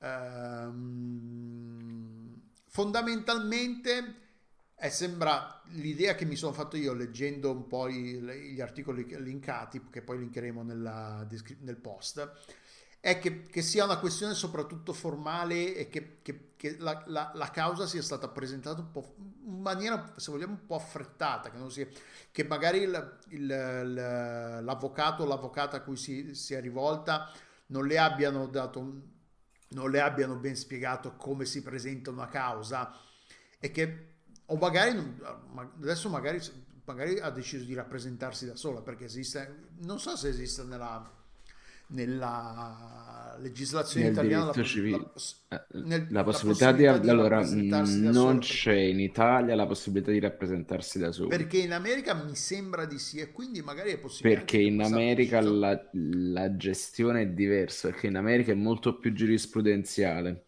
E quindi cioè, ci sono i corpus di leggi e cioè i corpus di leggi sono la carta dei diritti e la Costituzione e tutte le cose che puoi fare sono quelle ma tutto quello che è, tu- cioè alla fine le sentenze sono quelle che fanno, giuris- che fanno giurisdizione. Quindi devi appellarti letteralmente alle sentenze. Banalmente è molto più facile da gestire rispetto alla legislazione italiana. Cioè, proprio in termini banalmente quantitativi. È per questo che in America ci sono un sacco di avvocati truffatori o finti truffatori o che gente che si finge avvocati, per, per capirci. E Quindi- tra l'altro questa, il fatto che sia stata respinta non è stata respinta in maniera definitiva. Eh, a quanto pare la, eh, la Corte ha offerto, ha dato 20 28 giorni alla, alla querelante per preparare una, una- una seconda, seconda, cioè per pre- migliorare e preparare una seconda querela e eh, cioè per fare in modo che le- le- la prossima causa, se ha intenzione di andare avanti con la causa, che prossima- la, pro- la prossima volta che si presenta in, a- in- in tribunale abbia, abbia seguito, diciamo, se vogliamo, i consigli della Corte, che quindi abbia specificato meglio, sia più chiaro il- effettivamente che, che cosa sta presentando per il- la sua causa, precisamente cosa, cosa sta dicendo e di cosa sta- si sta alimentando, si sta lamentando fondamentalmente. Eh, perché nella, nella causa c'erano 13 eh, 13 eh, eh, aspetta una, com'è che li chiama claim eh, Capi 13, d'accusa? afferza- 13 richieste di, di risarcimento se vogliamo Ok. eh, e a quanto pare eh, solo 3 su 13 sono state eh, accettate, quindi die- e sono wrongful termination, quindi eh, licenziamento senza giusta causa, Mhm. Eh, whistleblower re- retaliation che sarebbe... ripetizione di cosa? no, retaliation è... Retaliation, retaliation... È ritorsioni, ritorsioni per Ritors- whistleblower ri- è ritorsione, praticamente... sì. Whistleblower è quando fondamentalmente una, una persona che lavora all'in- all'interno di un'azienda rivi- rivela dei segreti dell'azienda, ma non segreti industriali per fare Ah, dei soldi. whistleblow è letteralmente spifferare. Spi- sì, è spifferare, però è spifferare nel senso che stai raccontando un po' come il caso delle quando è saltato fuori che le, le- le aziende di taba- tabacco faceva- metti- Mhm. sapevano benissimo che la, la- Una soffiata allora, più che Sì, un spifferare. po'. Quando qualcuno che, che lavora all'interno di un'azienda, all'interno dell'industria, rivela qualcosa che l'industria non vuole che si sappia pubblicamente, fondamentalmente. E il Quindi, ma- whistleblower è- mm, whistleblowing è, un- è- è protetto dalla legge, appunto, perché di solito poi porta a, eh, a cause contro il contro eh, aziende, industrie come l'industria del tabacco in passato, ma anche se vogliamo eh, l'industria delle, mm, eh, delle assicurazioni eh, eh, mediche negli Stati Uniti. C'è sempre qualcuno, qualcosa che salta fuori. Ah, ma la- l'azienda sapeva benissimo che questo era sbagliato e c'è stato un, Mhm. un, eh, un, eh, un'azione attiva da parte dell'azienda di insabbiare queste cose. Cioè il whistleblowing è una, una pratica che è legalmente protetta negli Stati Uniti e il fatto che ci sia che a, a modo di dire della, della querelante Sony abbia fatto rappresaglie appunto per il whistleblower è appunto legalmente protetta e quindi la cosa va avanti. E c'è un'altra cosa, ah, è rappresaglia, eh, qui non capisco, rappresaglia retaliation, quindi secondo quanto so- eh, scritto nel California Fair Employment and Housing Act, questo boh, non, non specificano, quindi non ho idea que- su- eh, di cosa voglia dire.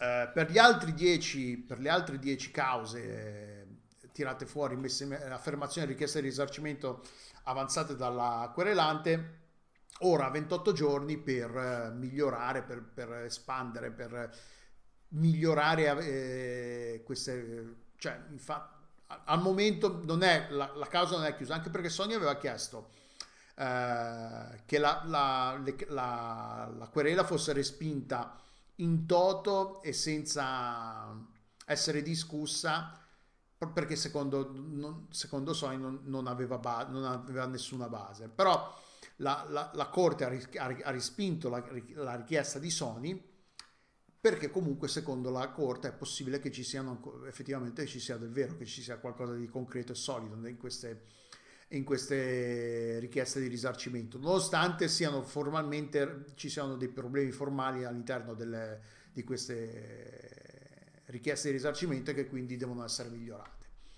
Eh, quindi sicuramente ne torneremo a parlare di questa cosa perché eh, la, la cosa non si è ancora chiusa ufficialmente, ci sono, c'è ancora la possibilità che, si vadano, che vadano eh, effettivamente in, ca- eh, in tribunale, che la cosa venga discussa più, in, eh, più approfonditamente. Però al momento la cosa è in, diciamo, in, eh, in un attimo di pausa, in un attimo di, di stasi, se vogliamo. Eh, Quindi, prossimo specialmente argomento. perché...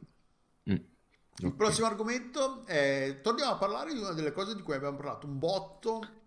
per- Non se ne parlava da veramente tanto, in Sì, effetti. è un po' che non se ne parlava fondamentalmente e so- fondamentalmente sono le loot box, le nostre care e adorate loot box. Eh, noti- tornano a- alla ribalta della cronaca perché la, la- la divisione della giurisdizione amministrativa del Consiglio di Stato del- dei Paesi Bassi olandese eh, lo mese scorso ha, ehm, ha, ha dato, ha, fatto, ehm, no, cos'è? cosa, cosa fanno sta- queste entità? Ha decretato, se vogliamo, ecco, ha decretato, usiamo la parola decretato, ha decretato che eh, i pacchetti di carte venduti all'interno, che si- no, anzi no, non usiamo venduti perché effettivamente il termine venduto in questo caso un, eh, è importante nella, in questo decreto, nella deliberazione del Consiglio di Stato olandese. Ha detto che a suo modo di vedere i pacchetti di carte che si, si ottengono in, in, nei giochi di FIFA non sono, non possono essere, non devono essere considerati come gioco d'azzardo.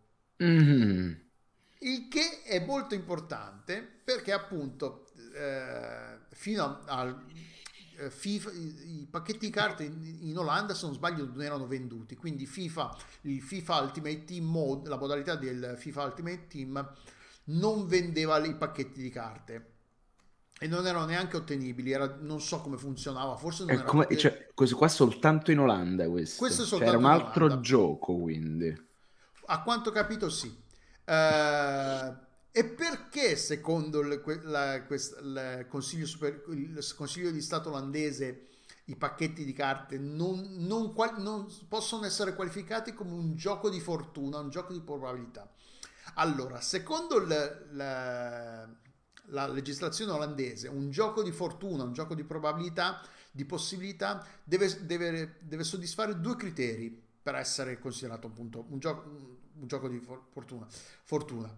Il partecipante al gioco deve avere un'opportunità di vincere premi o, eh, o, de- o qualcosa che abbia un valore economico e il vincitore del, del gioco deve essere determinato dalla, dalla, dalla fortuna, non deve esserci nessun elemento di abilità.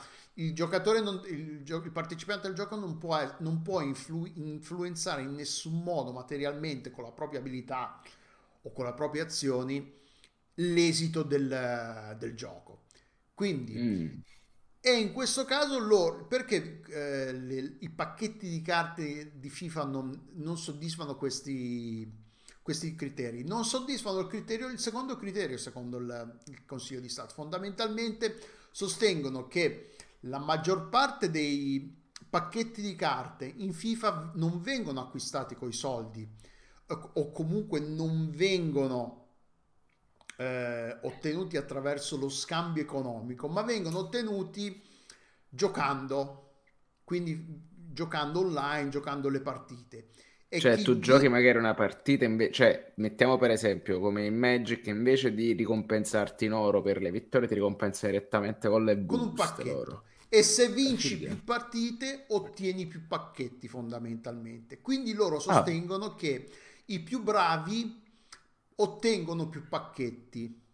Il che però, cioè, il fatto, secondo me, e qui ok, effettivamente può essere anche vero il fatto che chi, vi, chi è più bravo a giocare a FIFA ha più pacchetti. Però il punto non è il, che il pacchetto, che lo, il punto secondo me non so se sia intenzionale o, o se, se, abbiano semplicemente eh, travisato il senso della cosa. Il punto è, loro hanno detto, dicono che l'ottenimento del pacchetto è legato all'abilità del giocatore. Però il punto non è come ottieni i pacchetti, il fatto è che comunque l'aper- è l'apertura dei pacchetti. Ah, ecco, Dan Smith vive nei Paesi Bassi, eh, che fico, appunto. Gra- bravo, ecco. Eh, sostiene- allora, io vivo nei Paesi Bassi, la vera ragione è che il governo vuole avere il monopolio sul gioco d'azzardo. Mm. Solo nel mio paesino ci sono tre casino e ogni settimana ricevo per posta una lettera del governo che mi invita a partecipare alla lotteria per questo non vogliono concorrenti, mi sa. Ma in realtà, cioè, in, questo, in questo caso, loro permettono a FIFA di avere le, i pacchetti di carte, eh, cioè a Electronic Arts di avere, di avere i pacchetti di carte in FIFA e sostengono appunto che essendo legate all'ottenimento del pacchetti, essendo legate all'abilità del giocatore, i pacchetti non possono essere considerati come gioco d'azzardo.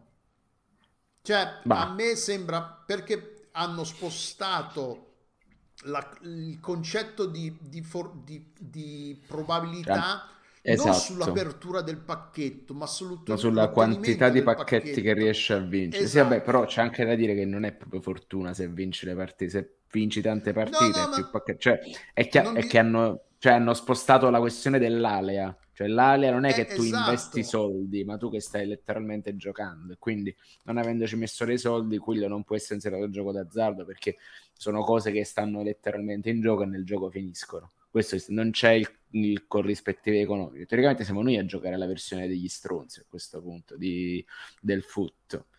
Mi sembra di capire. No, ma Quindi, a quanto ho mm. capito, io a FIFA non gioco e non gioco neanche, non, non però tutte le versioni di FIFA è così, se gio- più giochi più pacchetti ottieni, a quanto ho capito, anzi più vinci e più pacchetti ottieni. Mm. Però c'è anche da dire che eh, è un po' come in Magic, se hai le Sì. carte migliori vinci più facilmente, quindi in FIFA Ultimate Team più giocatori forti hai in squadra, più vinci e quindi più Sì. pacchetti. Cioè, a me è un po' un, un circolo vizioso e eh, per- tipo il giudice sostiene, a quanto capi, il, il giudice non so da dove prendono questi, eh, questi dati, a quanto pare il 92% dei pacchetti di, su FIFA sono otte- ottenuti eh, giocando al gioco e solo l'ot- l'8% sono acquistati con denaro reale. Eh, E quindi sì che quindi- non li considerano gioco d'azzardo, perché non ci sta letteralmente il il denaro, quindi. Quindi, secondo la legge, eh, la legge olandese, i pacchetti sono parte integrante dell'esperienza di gioco di FIFA Ultimate Team. Mhm. FIFA Ultimate Team è un gioco di abilità e quindi la, la legislazione che regola eh, il gioco d'azzardo non può essere applicata a- alla FIFA Ultimate Team. Fondamentalmente questo è il concetto, è il processo eh, del Consiglio di Sembra una Stato cosa olandese. veramente astrusa, però ripeto, sono leggi olandesi, quindi facciano un po' il Tra l'altro, cons- questo è, è l'ultimo livello, è l'ultimo stadio di- della legislazione olandese, quindi la decisione definitiva È fa- definitiva. non, ci- non c'è modo di fare appello, non c'è modo di discuterlo ulteriormente. Questa è l'ultima decisione del- del- della legislazione olandese sulla questione, e quindi fa legge e di qui in poi tutto, tutto quello che succederà sarà basato su questa cosa qua. Su questa cosa qua. Tra l'altro, e se vo- non se vogliamo, no- la cosa è molto importante perché da questo punto di vista può eh, influenzare pesantemente come verranno sviluppati in, in futuro i videogiochi che, che hanno al loro interno delle loot box. Perché se Mhm. questa legislazione incomincia a, questa interpretazione perché- della faccenda si diffonde ad altri paesi europei, potrebbe, potrebbe fare in modo che giurisprudenza. fare giurisprudenza a livello europeo, se vogliamo, e che quindi gli sviluppatori comincino ad, ad- ad- ad adattarsi e adeguarsi a questa interpretazione, e che quindi il- la loro inte- integrazione, la loro implementazione delle loot box all'interno dei loro giochi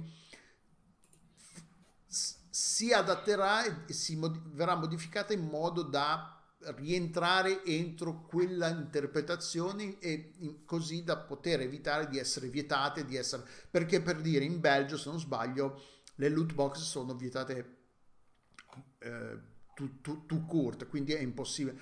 I giochi che hanno il loro interno delle loot box non vengono venduti o non vengono venduti, non sono disponibili in Belgio o vengono, le loot box ve- vengono eh, eliminate ed, esclu- ed escluse dal gioco che viene ven- da- presente in Belgio. Ehm, e quindi sì, cioè, boh, è- a me fa strano il fatto che appunto, come abbiamo detto, abbiano spostato il, il- dov'è l'elemento casuale del gioco non sta nell'apertura del pacchetto, ma come ottieni il, come ottieni il pacchetto. E se effettivamente a sto punto la stragrande ma- maggioranza dei pacchetti viene ottenuta giocando e giocare è effettivamente un, un elemento è fortemente un, un elemento fortemente è- è influenzato dall'abilità personale di ogni giocatore allora ok ci sta che l'interpretazione sia queste cose non sono non sono giochi di fortuna di, proba- di probabilità e che quindi non, non rientrano nella legislazione. Però l'apertura del pacchetto viene Esatto. Cioè là, l'elemento randomico è là. Cioè, tu non è, è che mi stai dicendo, esatto, non è che tu mi stai dicendo che io più gioco otterrò sempre costantemente 100 come valore del pacchetto. Mi stai dicendo che io più gioco, più in un pacchetto potrò trovare 50, 30, 40, cioè, cioè è, è lì l'ali, l'ali è sullo sbusto, non sull'ottenimento del pacchetto. Eh? Tu mi stai dicendo c'è... che Esatto, tu mi stai dicendo che semplicemente per te non è, co- non è d'azzardo perché non ci stai mettendo dei soldi, perché l'unica componente che ti interessa non è l'alia del risultato, ma è il denaro investito. Boh, non lo so, tra l'altro, appunto, poi la, la, il, pe- il, pezzo è scritto da René 8 su gameindustry.biz, che è... Uh, René, lo, lo dice che chi è, che, chi è? Ah, ecco, René Otto è un, uh, un, gioca- uh, scusate, un, giocatore, un avvocato specializzato in videogiochi e e-sport mm. e lavora una, alla, ditta, uh, alla ditta legale olandese Van Jersel Luchtman. È mm. anche un membro del consiglio di amministrazione di Breda Game Cities, che non ho idea di cosa sia, ed è un ambasciatore per le, per le donne nei videogiochi. È anche eh, ed era stato incluso nella, nell'articolo del Game Changers 2021 di, eh, di Game Industry per, per, i suoi contributi alla, all'industria. Quindi è una persona abbastanza che, cioè, è uno che ne sa di queste cose, non è un, eh sì, non è, non è un, un, Michael certo. Pachter a caso che parla di videogiochi senza sapere di cosa sta parlando, è uno che è, è, è, ne sa dal punto, di, dal punto di vista legale, ne sa di videogiochi, quindi è, è una, la persona adatta a parlare di queste cose. Però, boh, sì, non lo so, eh, lui lo dice che onestamente trova questa, questa deliberazione, questa, questa, questo decreto abba, piuttosto inaspettato e sorprendente.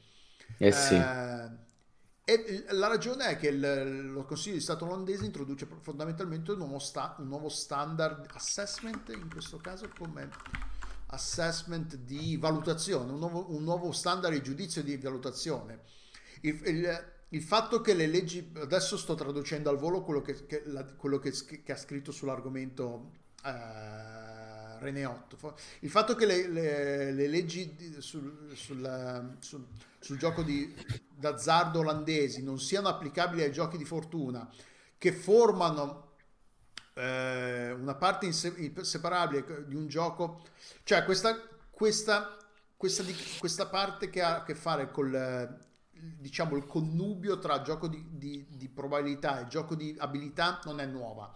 È stata una, è, è una cosa che è stata è una, una cosa che era già stata deliberata dalla Corte Suprema olandese nel 1991 non, non specifica in quale in quale contesto, riguardo a quale caso, però quello che è nuovo è il criterio di valutazione che determina se una loot box è una parte integrante e inseparabile di un gioco di abilità mm. e che quindi eh, e che de, que, va anche considerato il modo in cui il gioco è giocato dalla, dalla stragrande maggioranza dei giocatori se questo criterio è usato dal Consiglio di Stato olandese, sarà usato dal Consiglio di Stato olandese anche in futuro, significa che le economie gio- gio- dei, dei, dei, vari giochi saranno di, di estrema importanza quando verrà, sarà il caso di valutare la, la legalità della loot box. Perché ovviamente questo è il caso specifico di FIFA.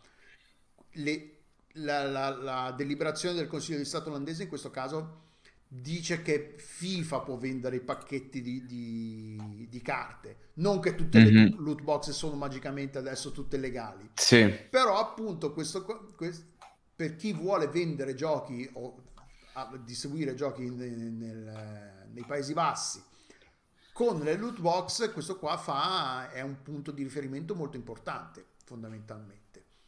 Eh, cioè, boh, non lo so. Eh, che comunque è il gusto dell'inculata, eh? tanto per cambiare. Per chi? esatto, per il giocatore, ovviamente. Esatto, eh, apre un, una scappatoia molto esatto. importante per chi vuole vendere uh, loot, loot box, box nel, nel, sul mercato olandese fondamentalmente. Eh, E su quelle europee a questo punto, eh, quindi attenzione, non vi dimenticate questo Beh, piccolo no, no, dettaglio. solo, questo qua fa solo, fa solo legislazione per il mercato olandese, quindi in Francia e in Italia quelle- la- le legislazioni fanno, fe- fa- fanno fede alle legislazioni locali, però potrebbe influenzare le, le decisioni dei, dei- dei- dei sistema giudiz- sistemi legislativi e giudizi- giudiziari degli altri paesi. Un'altra cosa che Esatto. dice è che a- a- a quan- eh, secondo quan- questa decisione sembra che le loot box non, non rientrino, non siano soggette legge, alle leggi sul gioco d'azzardo in Olanda se i, seg- i seguenti criteri cumulativi sono soddisfatti. La loot, bo- la loot box è parte di un videogioco competitivo dove il videogioco, il vincitore di questo videogioco, il vincitore è deciso dall'abilità. Le loot box sono ottenute e aperte in un, in- in, eh, un ambiente vigi- digitale, nell'ambiente Mhm. digitale di questo videogioco. Le loot box possono essere anche ottenute giocando e la, la stragrande maggioranza delle loot box sono ottenute giocando al gioco. E non c'è una situazione in cui i giocatori possono acquistare le loot box in grandi quantità solo per rivendere poi il, co- il contenuto delle, di- di- di- delle loot box, appunto. Che è un po', cioè effettivamente quello che, che- che- che avviene all'interno di FIFA. Eh, Esatto.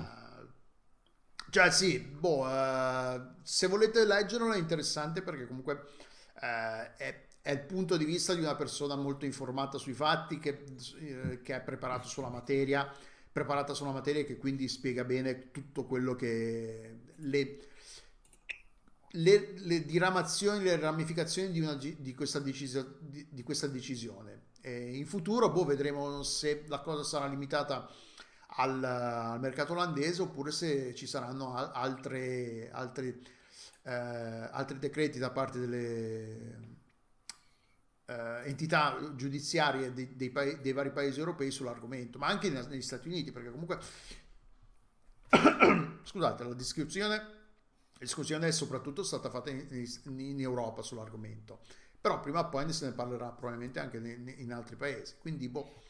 Eh, ci- anche- cioè, pur essendo totalmente ignorante in, lega- in materia legale sulla- della- dell'argomento, anche a me, come abbiamo detto, e anche tu mi sembra che sia, eh, sia d'accordo su questa cosa, sorprende il fatto che abbiano spostato il punto di vista della, Esatto. della, del- della casualità non sull'apertura del pacchetto, ma su come lo, lo ottieni. Sull'ottenimento del pacchetto. Sì, è Come se il problema strana. sia l'ottenimento del pacchetto e non, non l'apertura Esatto. dello stesso. Cioè, boh, Esatto, esatto. Capì? E quindi in questo modo tu teoricamente, l'ha detto bene Nesbitt, è un modo che stai usando per aggirare la legge, nel senso più che per aggirare la legge stai declassificando quella cosa come non gioco d'azzardo. Allora il punto è sempre questo, come il poker. Il poker teori- in teoria non è un gioco d'azzardo, è un gioco d'abilità.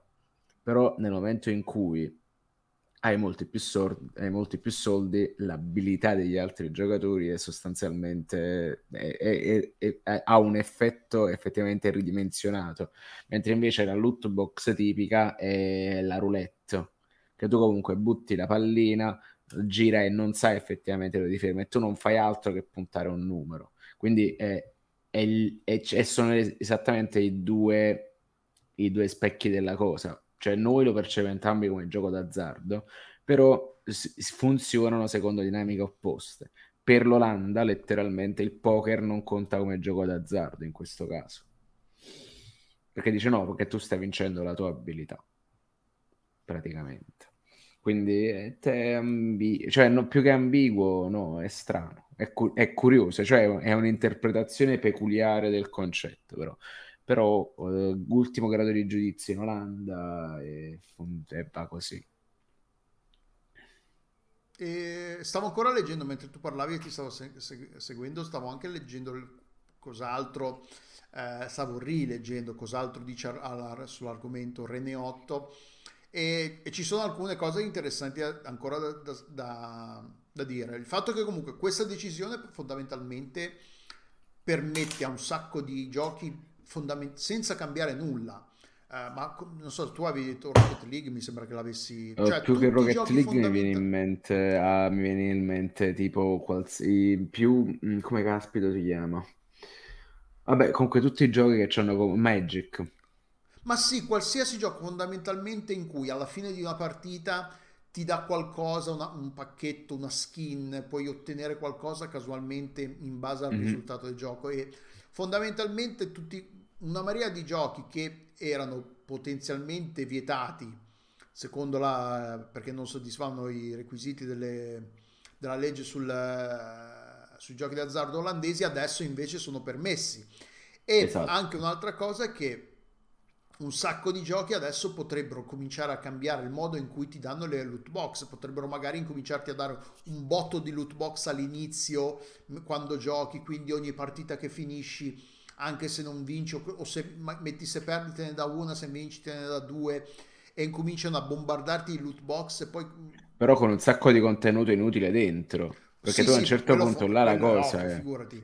Capito? Perché te ne tanto che mi dai 10, in ogni busta ce ne stanno 10 di carte. Il problema è che di quelle 10 carte, serve 5 sono una. fuori dal meta e una forse ha il eh, 44% di possibilità di essere una carta buona. Quindi, per capirci, cioè pure E tra l'altro Magic dice... sbusti, sbusti, ma la maggior parte delle carte non le utilizzi mai e, ci sono, e il meta è ancora bloccato sull'ennesimo mazzo combo life bianco-verde che sta là e- per dire.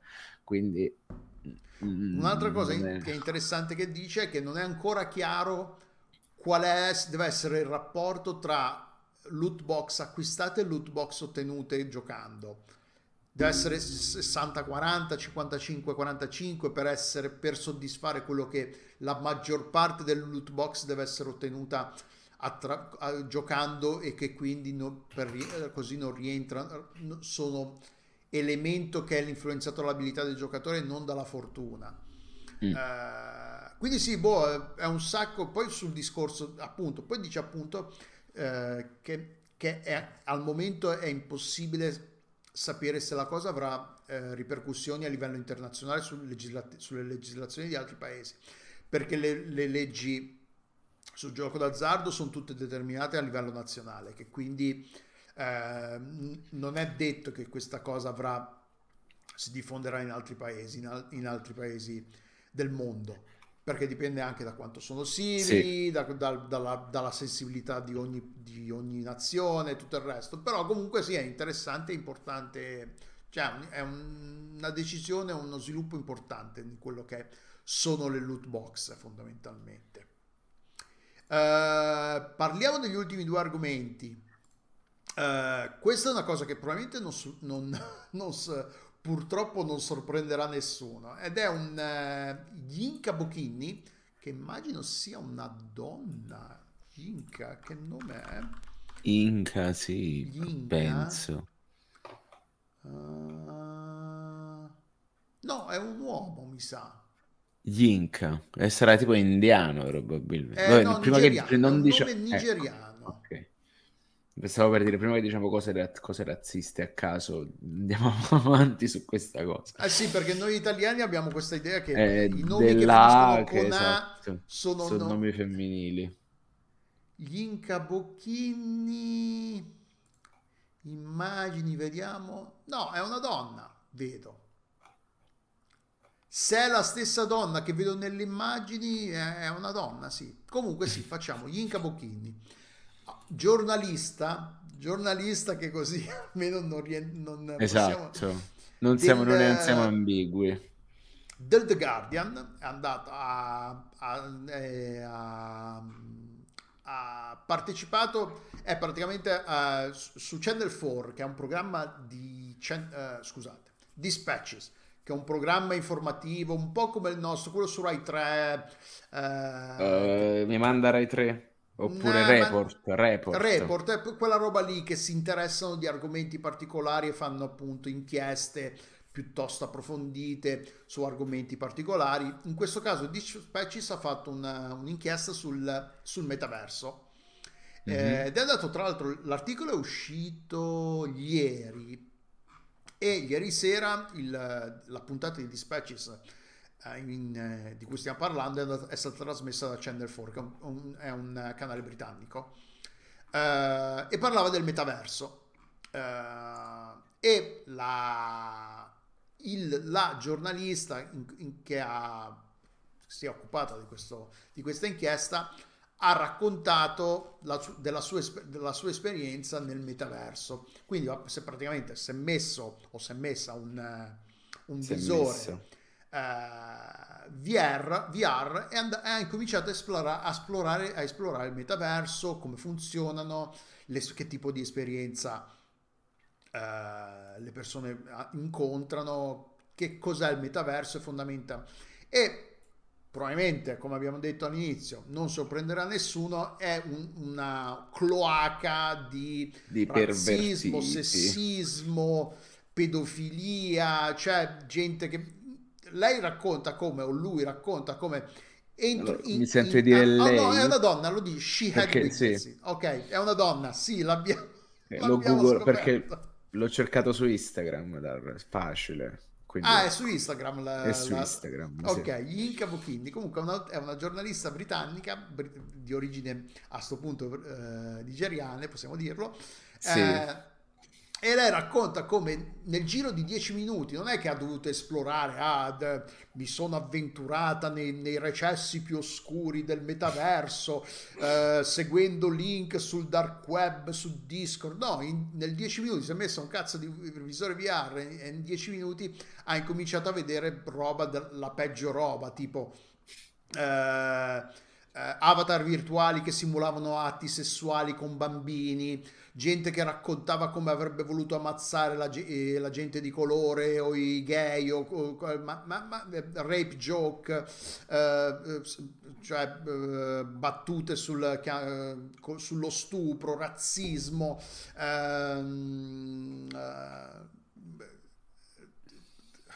Oh, scusate c'è una cosa, ecco sì, molestie sessuali di, da, che vanno da quelle più, diciamo, innocenti, se vogliamo, alle peggiori. Cioè, questo nel giro di 10 minuti. E il fatto non è tanto il fatto che il, il problema, cioè, non è tanto il fatto che esistano queste cose in un ambiente virtuale, perché ovvio che, cioè, se, me, se dai la libertà alla gente di fare roba, di comport- se dai la libertà di comportarsi come vogliono alla gente in un ambiente virtuale come questo, senza ripercussioni di tu, questo tipo, ovvio che viene il peggio. Il problema è che lei si eh, è entrata in, in, questi, questi meta, in questi metaversi creando un profilo in cui aveva espressamente detto che aveva 13 anni mm. e che quindi questi, questi contenuti e queste situazioni in teoria lei non avrebbe dovuto neanche avvicinarsi, neanche andarci vicino, perché fondamentalmente se nel profilo c'è scritto esplicitamente 13 anni, ci dovrebbe essere un modo, un sistema che impedisce appunto ai bambini di entrare in contatto con queste cose qua. E invece no, ma tra l'altro proprio eh, racconta come il livello era talmente violento e talmente estremo che dopo tre o quattro volte che lei entrava in queste, situ- in queste stanze, a un certo punto si è, si è de- desensibilizzata, ha incominciato a, a, me- a-, a metterle nel, nel, nel, in background più o meno inconsciamente, a, metterle tra, tra rumori di fondo che non seguiva. E che quindi ha notato che altre persone lo facevano. Invece di... Eh, opporsi, di combattere queste cose, la gente a un certo punto fa finta che queste cose facciano parte tipo la, la musica, non so, la musica in filo di fusione nei, nei, nei, centri commerciali, queste cose qua, che sai che è lì, la percepisci, ma a livello inconscio. Però, non, livello sì, conscio, però non sai quello che stai sentendo. Per capirci. esatto, questa cosa qua. E cioè, da una parte non sorprende. Da una parte è dire, eh, vabbè, hai scoperto l'acqua calda, però dall'altra c'è anche la, il fatto che appunto, come cazzo è possibile che quando salta fuori qualcosa di nuovo viene sempre usato nel modo peggiore possibile immaginabile e dà sfogo al, mo- a- alle pulsioni peggiori degli esseri umani. Per Ovvio che poi, vabbè, questo è fatto per, si può discutere sul fatto che ovviamente magari ha escluso de- le, le parti belle solo perché fa notizia parlare delle cose Ci brutte. sono, ci il sono delle parti belle del metaverso, queste sì che sarebbero notizie. Sì, esatto, però il fatto che comunque ci siano queste cose qua e che eh, siano facili senza nessun, perché a quanto ho capito lei non è che ha dovuto fare chissà che nascondersi dovuto- ha dovuto fare chissà che salti mortali, essere un hacker super esperto, no, semplicemente scritto 13 anni nel profilo, non, non- non mi sembra che specifichi che metaverso, che cosa ehm, dove sia andata, però mi sembra di capire che appunto non sia andata alla ricerca del, sul dark web di, di link a metaversi super oscuri e super nascosti. Mi da quanto mi sembra di capire, è andata in uno facilmente accessibile, per cui non ha dovuto fare nessun eh, lavoro particolare. Ha semplicemente creato il suo account, il suo profilo, ha, ha fatto finta, tra virgolette, di essere una bambina e ha avuto accesso immediatamente a contenuti di questo tipo. Cioè, boh, eh, cioè un certo Sono punto... abbastanza in difficoltà a pensare questa cosa, mi mette veramente a Ah, no, no, disagio. sì, sì, assolutamente disgustoso e terribile pensare. Tra l'altro, ricordiamolo, cioè il metaverso in questo caso è fondamentalmente la versione VR 3D di Di una chat Facebook. room, fondamentalmente. E tutto quello che la gente, quello che la gente diceva, lo diceva nel microfono, non è, tra l'altro, non c'era neanche il filtro della tastiera. Mm. Perché secondo me c'è anche questa cosa qua che la rende anche peggiore la cosa. Eh certo, Perché se le cose... So, magari sono io che ho, che ho quest'idea un po' stupida e, e assolutamente distaccata dalla realtà. Scrivere certe cose con la tastiera comunque hai un filtro in più tra il tuo cervello e l'espressione del concetto che- Certo. che... Ma se lo dici a voce non c'è neanche quel filtro, quindi è No. ancora peggio secondo me avere il coraggio. A un certo punto qualcuno ha detto, mi piacciono le ragazzine da- che vanno dalle- da un'età di 9 ai 12 anni. È, è è- sono le cose, è una delle mie cose preferite. Cioè il fatto che uno abbia, dica una cosa del genere a voce in un ambiente virtuale senza la minima, minima remora, cioè veramente, boh.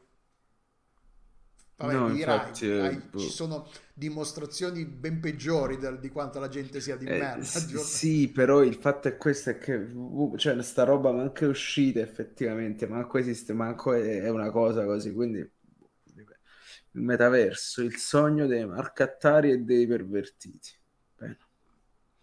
Tra l'altro il metaverso a me sembra, cioè, che, a me sembra che stiano cercando, ri, e, so- e sottolineo ri, cercando di ri, e sottolineo ri, venderci roba che, abbiamo, che hanno già provato a venderci in passato, quindi non so, Esatto. PlayStation Home, Ma ti eh, ricordi Second i- Life.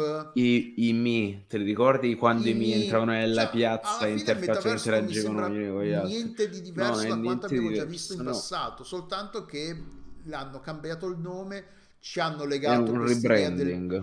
Del Come direbbe il nostro 3.0. caro Colaneri, è un rebranding. È il È rebranding di una serie di puttanate. che- Esatto. vista in passato. Con Però magari il fatto che tu gli togli il fatto che è un videogioco lo vendi anche a quelli che il videogioco non lo fanno e fanno tutti i marcattari sogn- sognando di essere Don Draper. Eh, vieni su questa nuova piattaforma. Sai, questi fatti così. Però vabbè. Rimando, rimando sempre a una meravigliosa chiacchierata col Colaneri per parlare del metaverso e degli NFT, per lamentarsi di questa cosa. Quindi per sapere. Quindi sì, Eh, sì, sì, ehm, sì.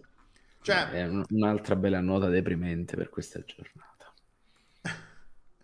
E passiamo, no, cioè, aspetta, vediamo. Il metaverso è un sistema che è stato creato per dare importanza e valore a Bitcoin e NFT. Beh, Alla fine, non, sì, non- non sì. sono proprio molto d'accordo su questa cosa, che comunque il Bitcoin ha importanza perché, banalmente, perché è una criptovaluta con la quale puoi comprare roba in maniera non tracciabile, il valore è oscilla e quindi può aumentare e diminuire, quindi a tutti gli effetti ha valore perché è, è un è una valuta. Eh, il gioco di parole. L'NFT invece è, è più una criptoputtanata, nel senso, nel senso che sono cose che hanno valore perché il valore viene, gli viene dato quando qualcuno prova ad acquistarle per capirci. Ma se io faccio uh, il disegno di un cazzo, per esempio, lo metto come NFT e dico che deve costare 10.000 dollari quella roba, se nessuno gli dà valore, il, quel cazzo non avrà 10.000, non varrà 10.000 dollari, non varrà un cazzo, banalmente. Quindi il, metaverso invece è soltanto una grande infrastruttura che se per tenere, non tanto per tenere insieme tutto questo, ma per raccontartelo come uno spazio fantastico, il futuro della comunicazione su internet. In realtà è solo la stessa vecchia gente di merda che fa sempre le stesse vecchie cose di merda, banalmente. E passiamo all'ultimo argomento della giornata Uh, e parliamo di, torniamo a parlare di, di videogiochi, uh, anche se in, te, in teoria partiamo, parliamo di hardware, quindi non proprio di videogiochi direttamente. Fondamentalmente uh, parliamo di, del, dei Joy-Con, del problema dei Joy-Con. Tra l'altro, a, tipo Peduzzi mi sembra che l'aveva riscontrato, sì, aveva avuto un problema. Aveva riscontrato, i, esatto, esatto, ma se non sbaglio anche... Stick, dei Joy-Con che avevano il drift, che quindi erano imprecisi, sì. si muovevano sì. anche quando non si dovevano muovere. E a quanto pare c'è stata un cioè, stato, c'è stato un c'è questo articolo di Eurogamer che ne parla e uh, è uscita un'inchiesta di Kotaku che ne parla e quindi si rimandiamo al, all'articolo di Kotaku e fondamentalmente racconta come quanto era, era, effettivamente grave il problema di quanta, quanti effettivamente, quanta gente effettivamente aveva mandato i Joy-Con a riparare o a essere sostituiti e pare che fosse effettivamente molto diffuso e che fosse molto grave, che ci fosse un sacco di gente che, che aveva riscontrato questo problema. Non solo, tra l'altro, ricord, cioè, ricordiamolo, questa è la gente che ha avuto tempo e voglia o che magari si è accorta di avere un problema, che quindi ha contattato Nintendo, che quindi ha mandato indietro i Joy-Con. Chissà quanta gente non se ne accorda, non ce ne aveva voglia, non aveva tempo di farlo. Gente. E si sono Questi tenuti... che giocano e fanno, oh, cazzo, ma sono davvero scarso in questo videogioco. ecco appunto, Dan Smith, Dan Smith dice appunto che lui aveva sei, che con 6 Joy-Con ne aveva avuto 6 su 6 ne ha avuti. A meno di un mese dalla, di, dalla scadenza della garanzia. E è che andava di quanto, culo Dan Smith, secondo me. Eh, e a quanto pare il problema era così diffuso che uh, uh, c'è stato a un certo punto le, le, le compagnie di terze parti, diciamo i, i fornitori cui, di cui si serviva Nintendo per fare riparare, perché inizialmente avevano detto li, li sostituivano tra il, 1200, tra, scusate, tra, il, tra il 2017 e il 2018 la politica era di sostituirlo. Mm-hmm. Eh, però a quanto, a quanto, ho capito, mi è sembrato di capire leggendo il, l'inchiesta, l'articolo, è che le, la, le, richieste di sostituzione erano così tante che a un certo punto si sono resi conto che erano equ, eco, economicamente non vantaggiose, non sostenibile e che quindi hanno cominciato a ripararle.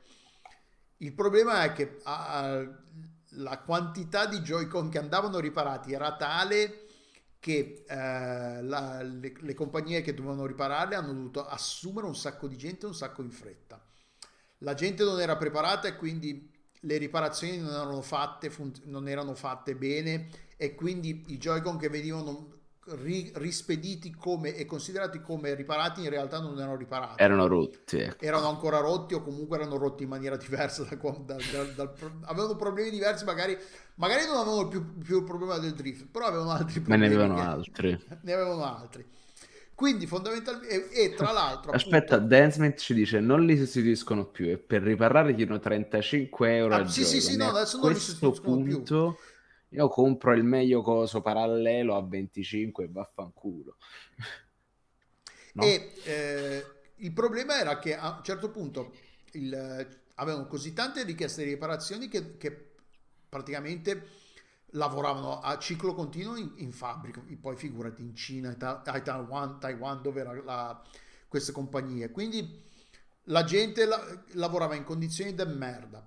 La gente per- si, si scocciava di lavorare in condizioni di merda, quindi se ne andava continuamente. Quindi avevano un, un continuo ricambio di gente all'interno tra quelli che erano addetti alla riparazione.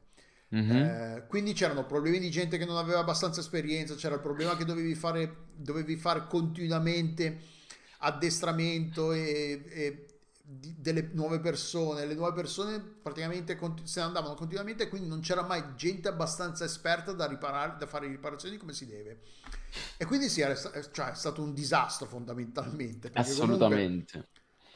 a cavallo tra il 2017 e il 2018 eh, appunto c'era la politica della sostituzione e quindi ok va bene però poi a un certo punto hanno dovuto hanno comunque dovuto, hanno deciso di, di ripararli e, pro- e il, e le riparazioni non erano fatte bene erano fatte bene. Eh, quindi boh sì è un, è un disastro è stato un disastro da- dal punto di vista di Nintendo questa cosa qua. Eh, E tra l'altro que- queste cose qua sono sempre interessanti perché non- dif- raramente si viene a sapere quanto un problema sia stato effettivamente grave, quante, la percentuale di, di quante persone effettivamente, di quanti Joy-Con erano effettivamente eh, rotti rispetto al totale venduto e tutto il resto. Però boh, eh, eh sì, Infrid combinazione dice, la- secondo voi la, la situazione è drammatica come è stato il Red Ring of Death? Eh boh, Secondo me di più. sa. Cioè, Perché ra- razionalmente, dal punto di peso sulle singole console, probabilmente no, perché comunque tu la mandavi in assistenza, te lo risolvevano e te la rimandavano indietro e quella funzionava. Sul Joy-Con invece tutti questi problemi non venivano creati e quindi e, e poi si vendono, penso, più pad che console, probabilmente. Quindi è, è- è ambigua come cosa. Ho detto, forse il Red Ring era più costoso da riparare, ma una volta che l'avevi riparato avevi risolto. Mentre invece se anche i- Joy-Con riparati davano problemi, il problema è più grave. Perché quindi non solo, cioè hai perso anche, cioè il lavoro che è stato fatto prima è sta- era inutile e quindi è, è tutto tempo perso e quindi denaro perso, secondo me. Invece Dan Smith dice l'ultimo commento Switch è una console della Madonna per carità ma i giochi erano talmente sbagliati e parlo della Nintendo di 30 anni Uh, già quando nuovi mh, con nuovi gli stick se accosti l'orecchio senti rumori orribili di molle strane che sfregano. Non è normale sta cosa dai. Onestamente non lo so perché di hardware sono una sega però comunque ci sono, ci sono i pad paralleli quindi tutto a posto. Comunque il, il problema, cioè a livello di design c'era proprio un problema, non era solo un problema di Mm. Eh, costruzione, era proprio che a livello di design era fatto proprio male. Quindi adesso non so se sia, arri- le nuove unità hanno ancora questo problema, spero di no, che sia... Eh, se bisognerebbe chiederli, però non conosco nessuno con una Switch OLED. Boh, comunque sì, cioè era...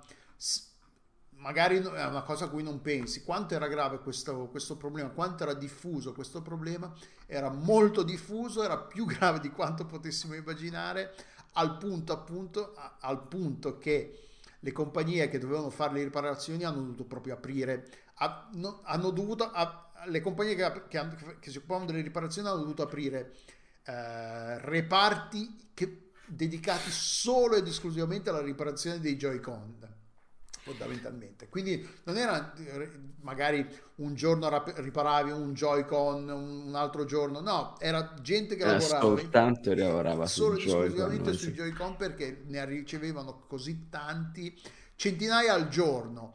Eh, settimanalmente dice che se- senza a migliaia ce ne arrivavano ogni settimana Quindi fondamentalmente secondo me è più grave del, del- del Red Ring of Death, secondo me. E sì un'altra no cosa, tipo, sì io quando ripara, quando il, il pad della PlayStation 5 a un certo punto il force feedback, cioè il, il feedback aptico non funzionava più, nel senso che mh, probabilmente si era mossa qualche molla dentro e quindi non mi dava più resistenza quando abbassavo il grilletto destro.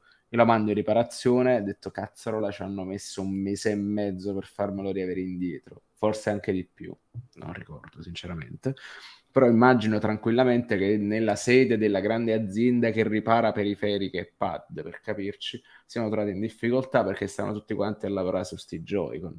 Quindi diventa un problema non soltanto sulla riparazione di quel pezzo specifico, ma che magari ti intasa tutta la, car- la catena produttiva e non puoi prestare assistenza anche a roba diversa, quindi vai a sapere.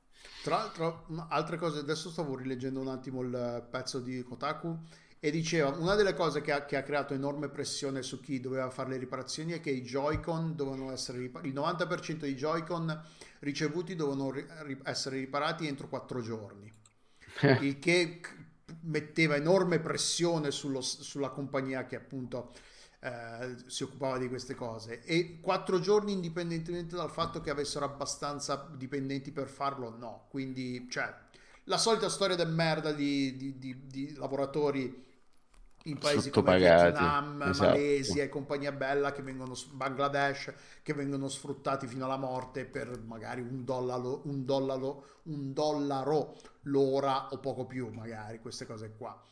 Eh Uh, comunque sì, cioè no, è interessante, una roba che, di cui non si parla spesso e non, viene, non se ne parla spesso, però no. Uh, quindi sì, ricordatevi che quando mandate a riparare, mandiamo a riparare qualcosa, di solito c'è qualche poveraccio o qualche poveraccia che prende quattro soldi per farle, magari non è neanche stata fatta, neanche stata addestrata adeguatamente perché la, le compagnie pagano quattro soldi e vogliono comunque ricevere un servizio a 5 stelle nonostante paghino 4 soldi. E beh, è anche questa abbiamo così. Bene. Dai, abbiamo fatto due ore abbondanti, poco più di due ore. Che, esatto. No, poco meno di due ore perché abbiamo iniziato. Poco tardi, meno di quindi... due ore. Uno, ed abbiamo fatto letteralmente un'ora e 57. Però allora... c'era veramente tanta gente di merda. Comunque, per me il premio Activision Blizzard per la gente di merda ah, questa settimana va, va, va ai malati del metaverso. Ok, beh sì, questa a mani basse direi. Oggi, questa settimana direi che è a mani basse. Uh, qui si conclude la parte indir- tra virgolette in diretta, quindi registrata in- mentre eravamo in diretta su, su Twitch. Uh, segue, seguono due segmenti registrati a parte in cui Pacione ci parla di Biota, che non ho idea di cosa sia. Nemmeno io è un gioco che su Steam si trova a al momento 8 doll- eh, 9 euro ed è uscito il 12 aprile. È un uh, sembra una roba in Metroidvania pixel art tipo Game Boy. E poi Davide Moretto ci parla di Lego Star, Star Wars, the, la, la, saga, saga degli Skywalker. Skywalker. Questo invece lo conosco, questo è già sì. più ne ho sentito parlare. Anche perché avevamo parlato degli sviluppatori, non so se ti ricordi che avevamo parlato... Sì, che era della gente di merda. Se della, sbaglio, anche, sì, TT Games era, aveva avuto la, il, pro, il, proprio, il, proprio, momento di gloria nella gente di... Anche loro, nella, nella Hall of Shame della gente di merda. Dell'angolo della gente di merda. E quindi sì, grazie per averci ascoltato. Eh, grazie allora, ricordiamo le altre registrazioni di questa settimana. Ah, sì, che bravo, ci sì. tocca il giorno giovedì 28 per parlare di Eric il Vichingo. Per, per diciamo, rinfrescare quella che è la nostra cover story a tema vichinghi e probabilmente se Espo si decide a vederlo riusciremo a registrare quindi uscirà come contenuto podcast un, lo speciale su Halloween 4 dove ci sciroppiamo questa saga horror ormai un tanto alla volta. Quindi questo è. E basta direi. Quindi abbiamo Sì, basta. Sì, sì. Ci... Grazie di nuovo, rinnoviamo i ringraziamenti a chi ci ha seguito qui in diretta, Dan, Infrid e chi non ha partecipato in chat, o magari ci siete solo due in chat, vai a sapere. Uh, grazie a chi ci ha seguito in differita di registrazione sul podcast. Uh, ci rivediamo la settimana prossima, salvo imprevisti. E io e te ci vediamo probabilmente giovedì sera, quindi per il podcast. Sì, perché se, se ti spari Eric il vichingo, sì. Io me lo vedo, devo ancora vederlo, penso me lo vedo Eh, devo stasera, vederlo quindi. anch'io, pro- quindi probabilmente lo vedrò stasera o domani sera, quindi sì, sì. Mhm. Perché ci sono gli, come si chiama, i playoff I, NBA i in playoff, corso, eh, quindi molto del mio tempo è occupato dalla visione delle partite in differita. Oppure sì, potremmo incominciare a guardare tutti i Kardashian, perché adesso parlano, sono- parlano di videogiochi, quindi sono meta pure loro. Ecco, sono nel metaverso. Va bene, dai, grazie allora. Ciao a tutti e a tutte, alla prossima. Ciao. Ciao a tutti amici e amiche di Outcast.it, sono Pacione e sono qui per parlarvi di Biota, Metroidvania 2D sviluppato da Small Bros Studios, che è un software house italiano composta da una sola persona, eh, che è un interessante titolo in- che è uscito il 14 aprile su PC. Biota è un titolo interessante non tanto per il suo appartenere a una categoria ormai satura, quello dei Metroidvania, le cui meccaniche ormai le troviamo un po' ovunque e diciamo che gran parte dei- degli indie che escono oggi di stampo platform attingono a piene mani nella deriva del Metroidvania. Ma è molto interessante perché è uno dei pochi titoli ad essere scevro di meccaniche eh, apprese dai Souls e dunque sostanzialmente questo crea un'esperienza di sicuro molto più rilassata rispetto ad altri Metroidvania e soprattutto eh, consente di salvare il giocatore in qualsiasi stanza in cui si trova, a patto che non ci siano nemici da eliminare, altrimenti non si può salvare. Il gioco è un Metroidvania classico, il game design è abbastanza buono, diciamo che non ho avvertito picchi vertiginosi di eh, eccellenza né tantomeno di ehm, brutture, è un gioco molto carino e interessante da quel punto di vista. Ehm, I potenziamenti, i power up sono dati attraverso alcuni personaggi che troveremo sulla mappa e che sbloccheremo nel corso, nel corso della nostra avventura e ci permetteranno di ritornare ovviamente nelle zone in cui già eravamo stati per andare a prendere altre cose e sbloccare altri percorsi. Una cosa che trovo ancora più interessante è che il gioco può essere, eh, diciamo, anche giocato come una sorta di platform 2D con un po' di backtracking. E voi qui dite, sì, cazzo, è un Metroidvania, cioè per, per forza un platform 2D.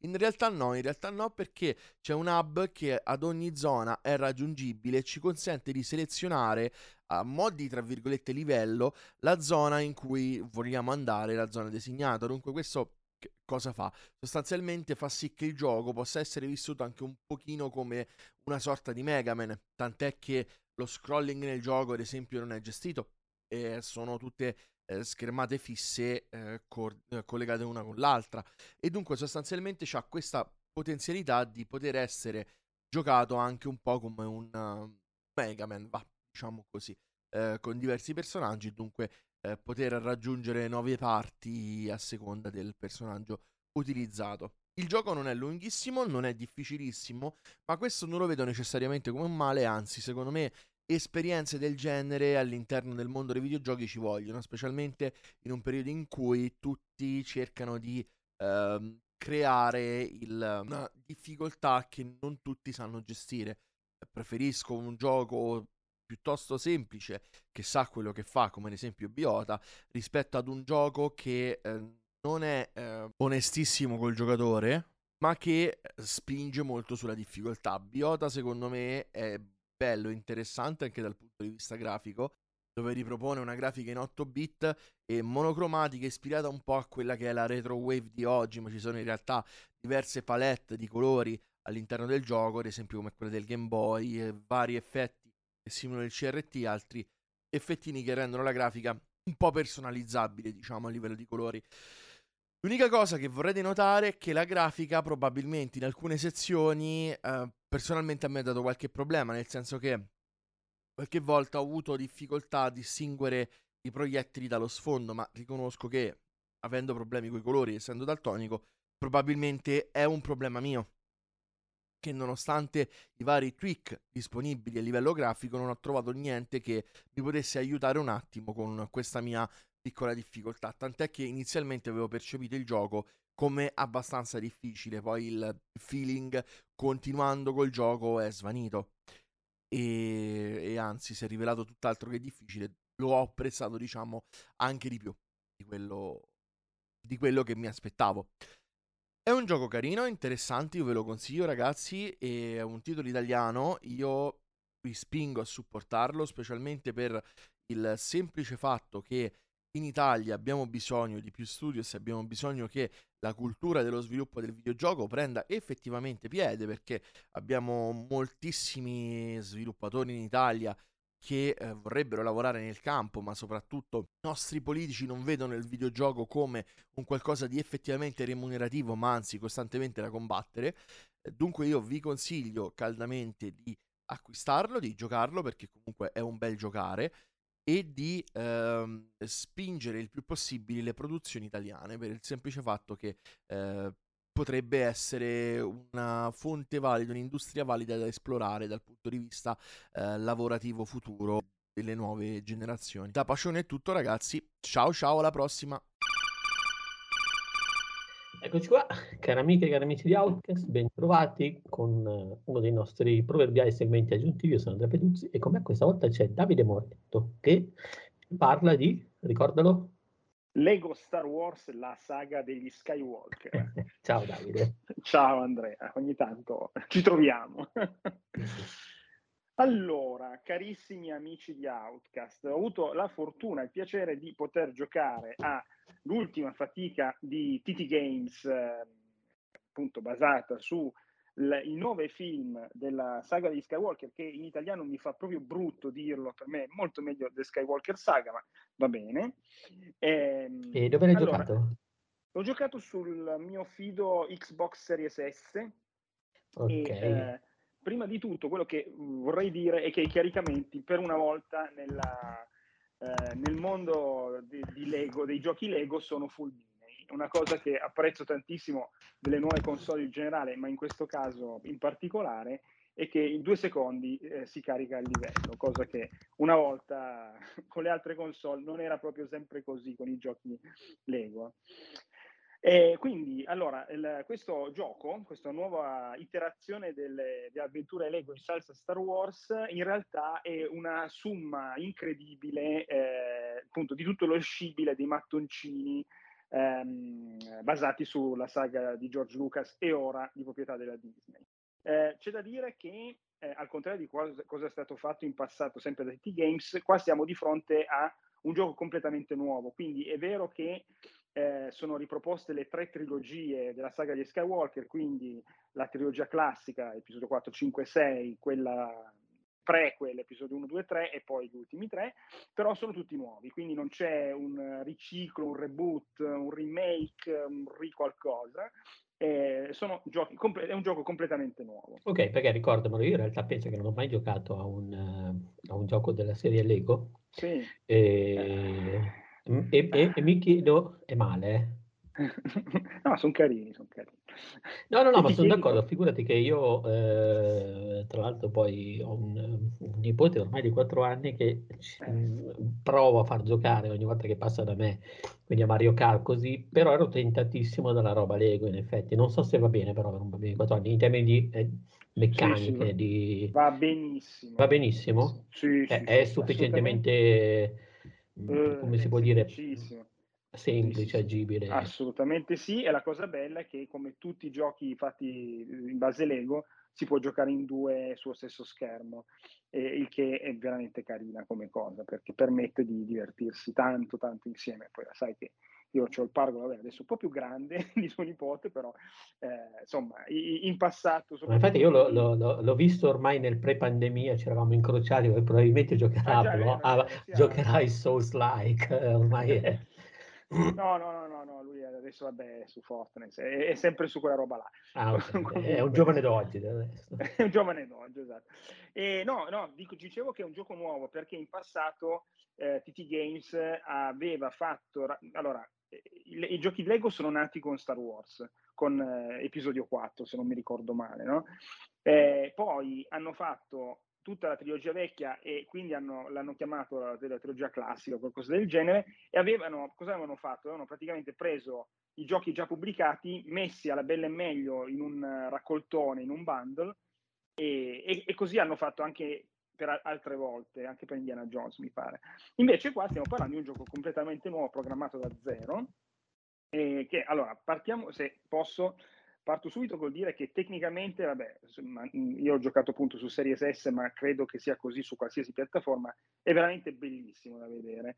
Eh, I giochi Lego sono sempre stati carini, però questo è, è bello, è bello perché eh, anche in materiali, tutto, eh, adesso non dico che sembrano dei mattoncini veri tipo, tipo Lego Movie, però comunque è, è molto ben fatto e, e, si vede la differenza di qualità che ci hanno messo, secondo me non a caso, eh, dopo un periodo che sfornavano due giochi l'anno e che avevano anche un po' rotto le palle, se vogliamo dire, perché erano tutti giochi uguali, eh, si sono lasciati qualche anno di, di pausa per tirar fuori questa roba qua.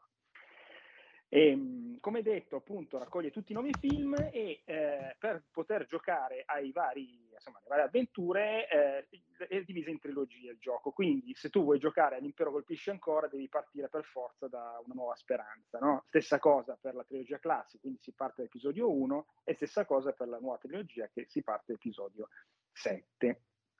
E, um, ci sono delle grosse differenze rispetto ai giochi vecchi eh, della serie Lego di qualsiasi serie, perché eh, i giochi vecchi della serie Lego adesso mh, sia Star Wars, Marvel o Indiana Jones, eh, a parte che la visuale era, eh, se vogliamo, isometrica dall'alto, in realtà poi si spostava, ovviamente era tutto in 3D, però comunque la visuale principale era, era dall'alto a tre quarti, invece qua eh, hanno optato per una telecamera, non dico proprio sulla spalla alla, alla Uncharted, però comunque da dietro il personaggio cosa che permette sia di avere una, insomma, una, una visione del, della partita un po' più action, sia il fatto che quando spari, spari perché la telecamera si avvicina al pupazzetto e compare il mirino e, e quindi hai, hai anche un, insomma, una goduria nel fare delle cose che invece in quelli vecchi si sparavi un po' a caso, centravi i cattivoni, gli omini si, insomma, si spezzavano in tutti i pezzettini e via. Qua oltretutto ogni, ogni cattivo ha una barretta di energia sulla testa e dipende a seconda se lo pigli in testa, insomma, in headshot, eh, insomma, eh, o lo colpisci sul corpo, c'è una diversa, ehm, cioè lo ammazzi prima o dopo, così, cosa che invece una volta non era.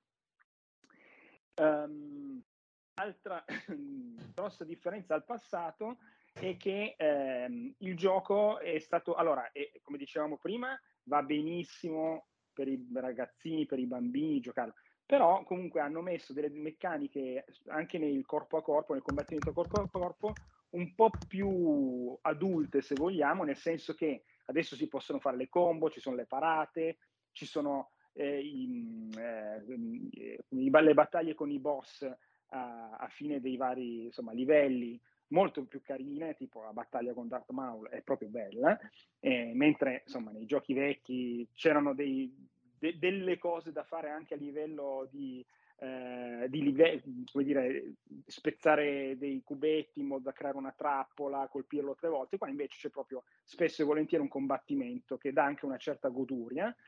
E, ehm, e poi hanno messo, eh, per la gioia grandi e piccini, tante eh, parti sui mezzi, quindi c'è, insomma, adesso non, non, credo di dire spoiler incredibili, però c'è il livello sulla morte nera con il canalone, del, uh, insomma, per, in realtà il canalone c'è, insomma, comunque c'è il livello della morte nera che a me ricorda tantissimo Rogue Leader per il Nintendo GameCube, e, e, quindi hanno creato un pacchetto, un gioco, secondo me, molto, molto godibile sia da eh, quelli più giovani, perché insomma il gioco è di una facilità estrema, eh, sia invece per quelli un po' più grandicelli, soprattutto perché l'hanno infarcito di collezionabili, a mio avviso, perché io non sono un collezionista di robe, assolutamente inutile. Però immagino che c'è gente che andrà alla caccia dei qua, credo siano 400 pupazzetti, decine e decine di mezzi, ehm, insomma, una roba, migliaia di mattoncini, una roba incredibile. Eh,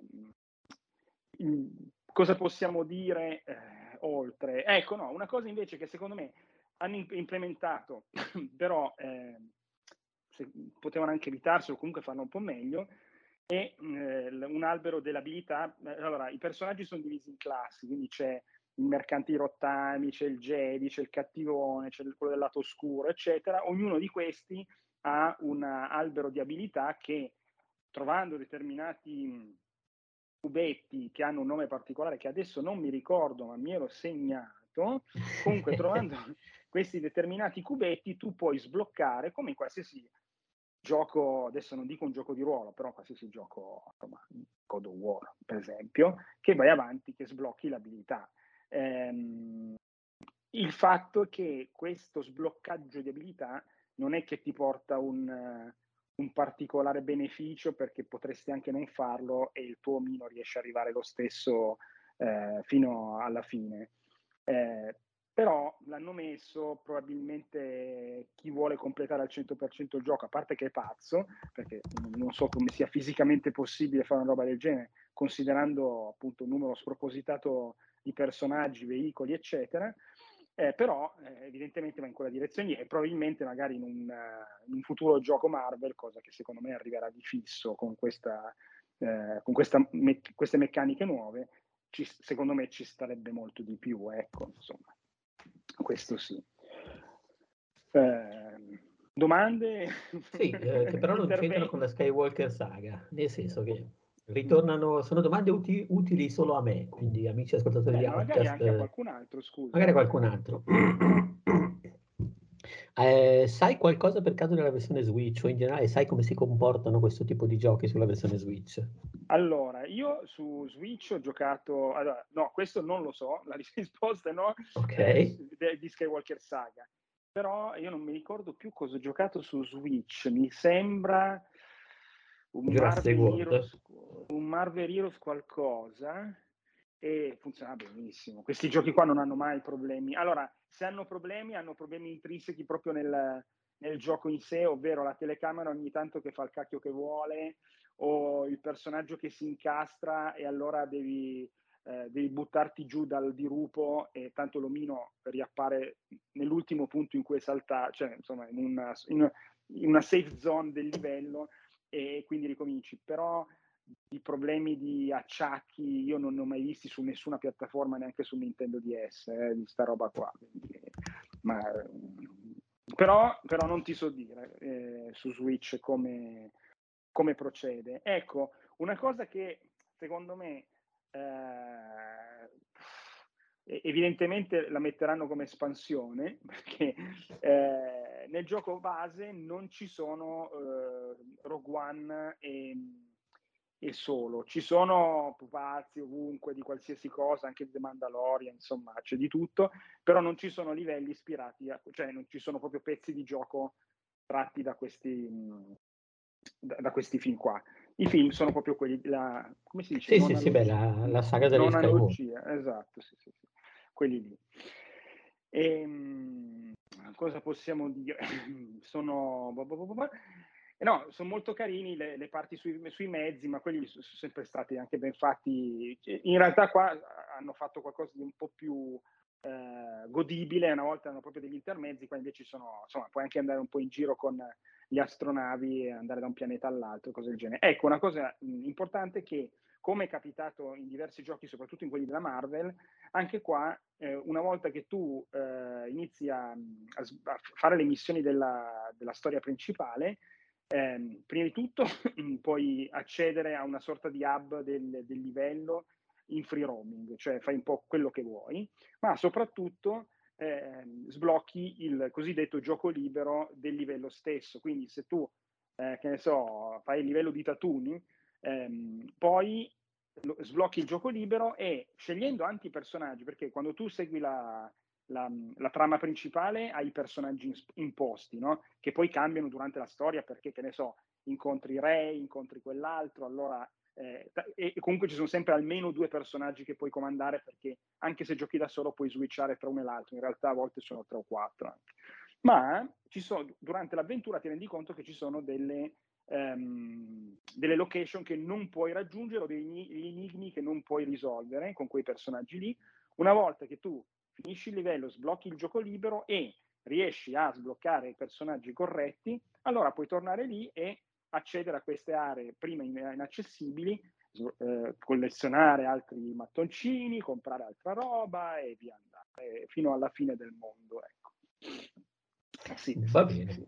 Comunque, ecco, eh, è un gioco per chi, eh, insomma, a chi piace fare platinare, collezionare tutto, eh, qua ce n'ha, non dico più infinito, ma secondo me siamo decine di ore. Il gioco più o meno, giocandolo tranquillo, senza stare impazzire, dura una ventina d'ore, ecco.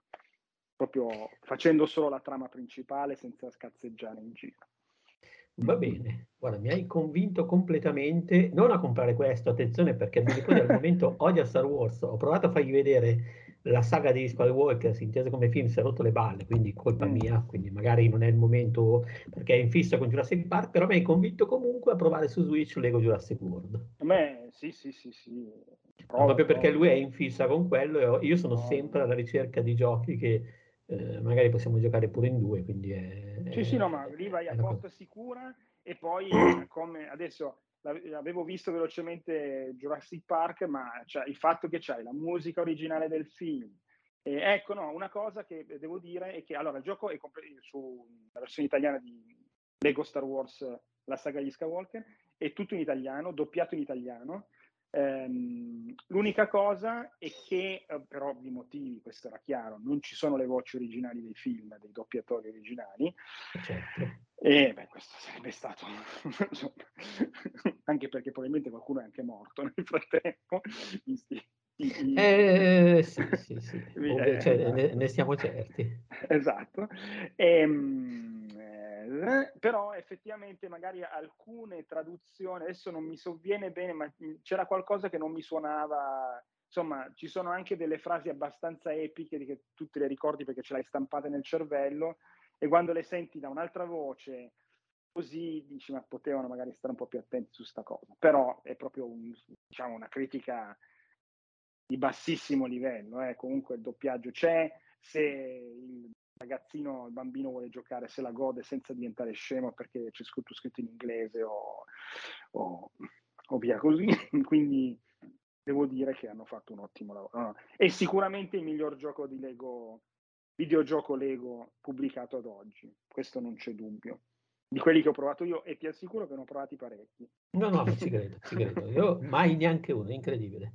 Ma per, non, per, non c'è mai stata occasione, ho altro da giocare, non avevo bambini per casa, quindi la situazione forse è un po', è un po quella. Sì, sì, ma ecco, poi se conoscendo i film ci, eh, ci sono gag ogni 5 secondi, quindi c'è, che ne so, eh, adesso faccio una, un inizio, l'inizio di Una nuova speranza, no? Eh, l'astronave di Leila che viene attaccata, vedi i due droidi che sono quasi, cioè sono esattamente uguali ai droidi C3PO, insomma i due che conosciamo, ma colorati leggermente diversi, dici, ah cacchio, hanno sbagliato il colore, gli cade un pezzo di metallo addosso, vengono distrutti e entrano in scena i due che conosciamo, no? Cioè, de, insomma, de, de, delle gag, eh, poi vabbè, con Darth Vader, eh, si ride anche sicuramente. Vabbè, con, si Darth, con Penner si ride sempre, però eh. la risata è assicurata. e, no, comunque molto bello. No, ma so, sono serio, nel senso che secondo me è il personaggio più parodiabile tra quelli. Sì, sì, sì, sì assolutamente. Non, non perché in, in, scena così, non è un caso che poi in, uh, nel film di Bear Brooks uh, Lord Casco sia forse il personaggio più riuscito. Eh sì, sì, sì, grande Lord Casco. Rick Moranis, sempre sugli scudi.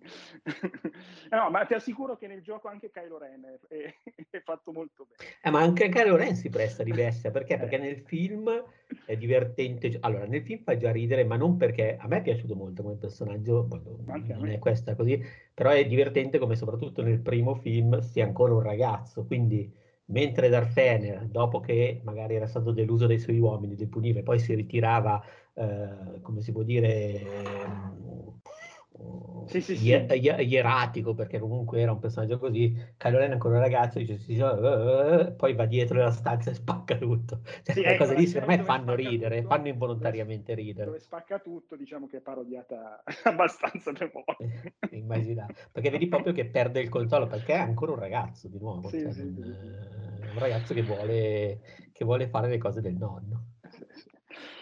Eh, è, l'equ- è, l'equivalente di Alessandra Mussolini. per certi versi. Sì, eh, sta più simpatico del Kylo Ren.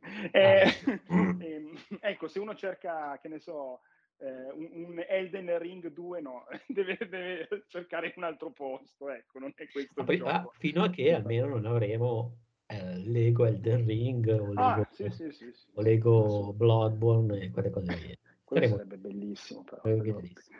Dovrebbero farlo. Considerando che Lego ha, ha i diritti di qualsiasi cosa sulla faccia della Terra, non Sì, ma ne- ne- Le- Lego, Lego è Oasis. Sì, sì, esatto, esatto. Sì, sì, sì, sì. Eh, ma il giorno Eh. che fanno un visore VR, quelli arrivano con sì. Apple insieme, basta, tutto finito. Comunque compratelo, compratelo perché è molto carino. Sì, sì, sì, sì. Se vi piace il genere. Va bene, grazie mille Davide per la beh, approfondita disamina, grazie a tutti quelli che ci hanno ascoltato finora, a tutti quelli, tutti quelli, chiunque ci abbia ascoltato finora, tutti quelli. e alla prossima e ciao. Ciao ciao.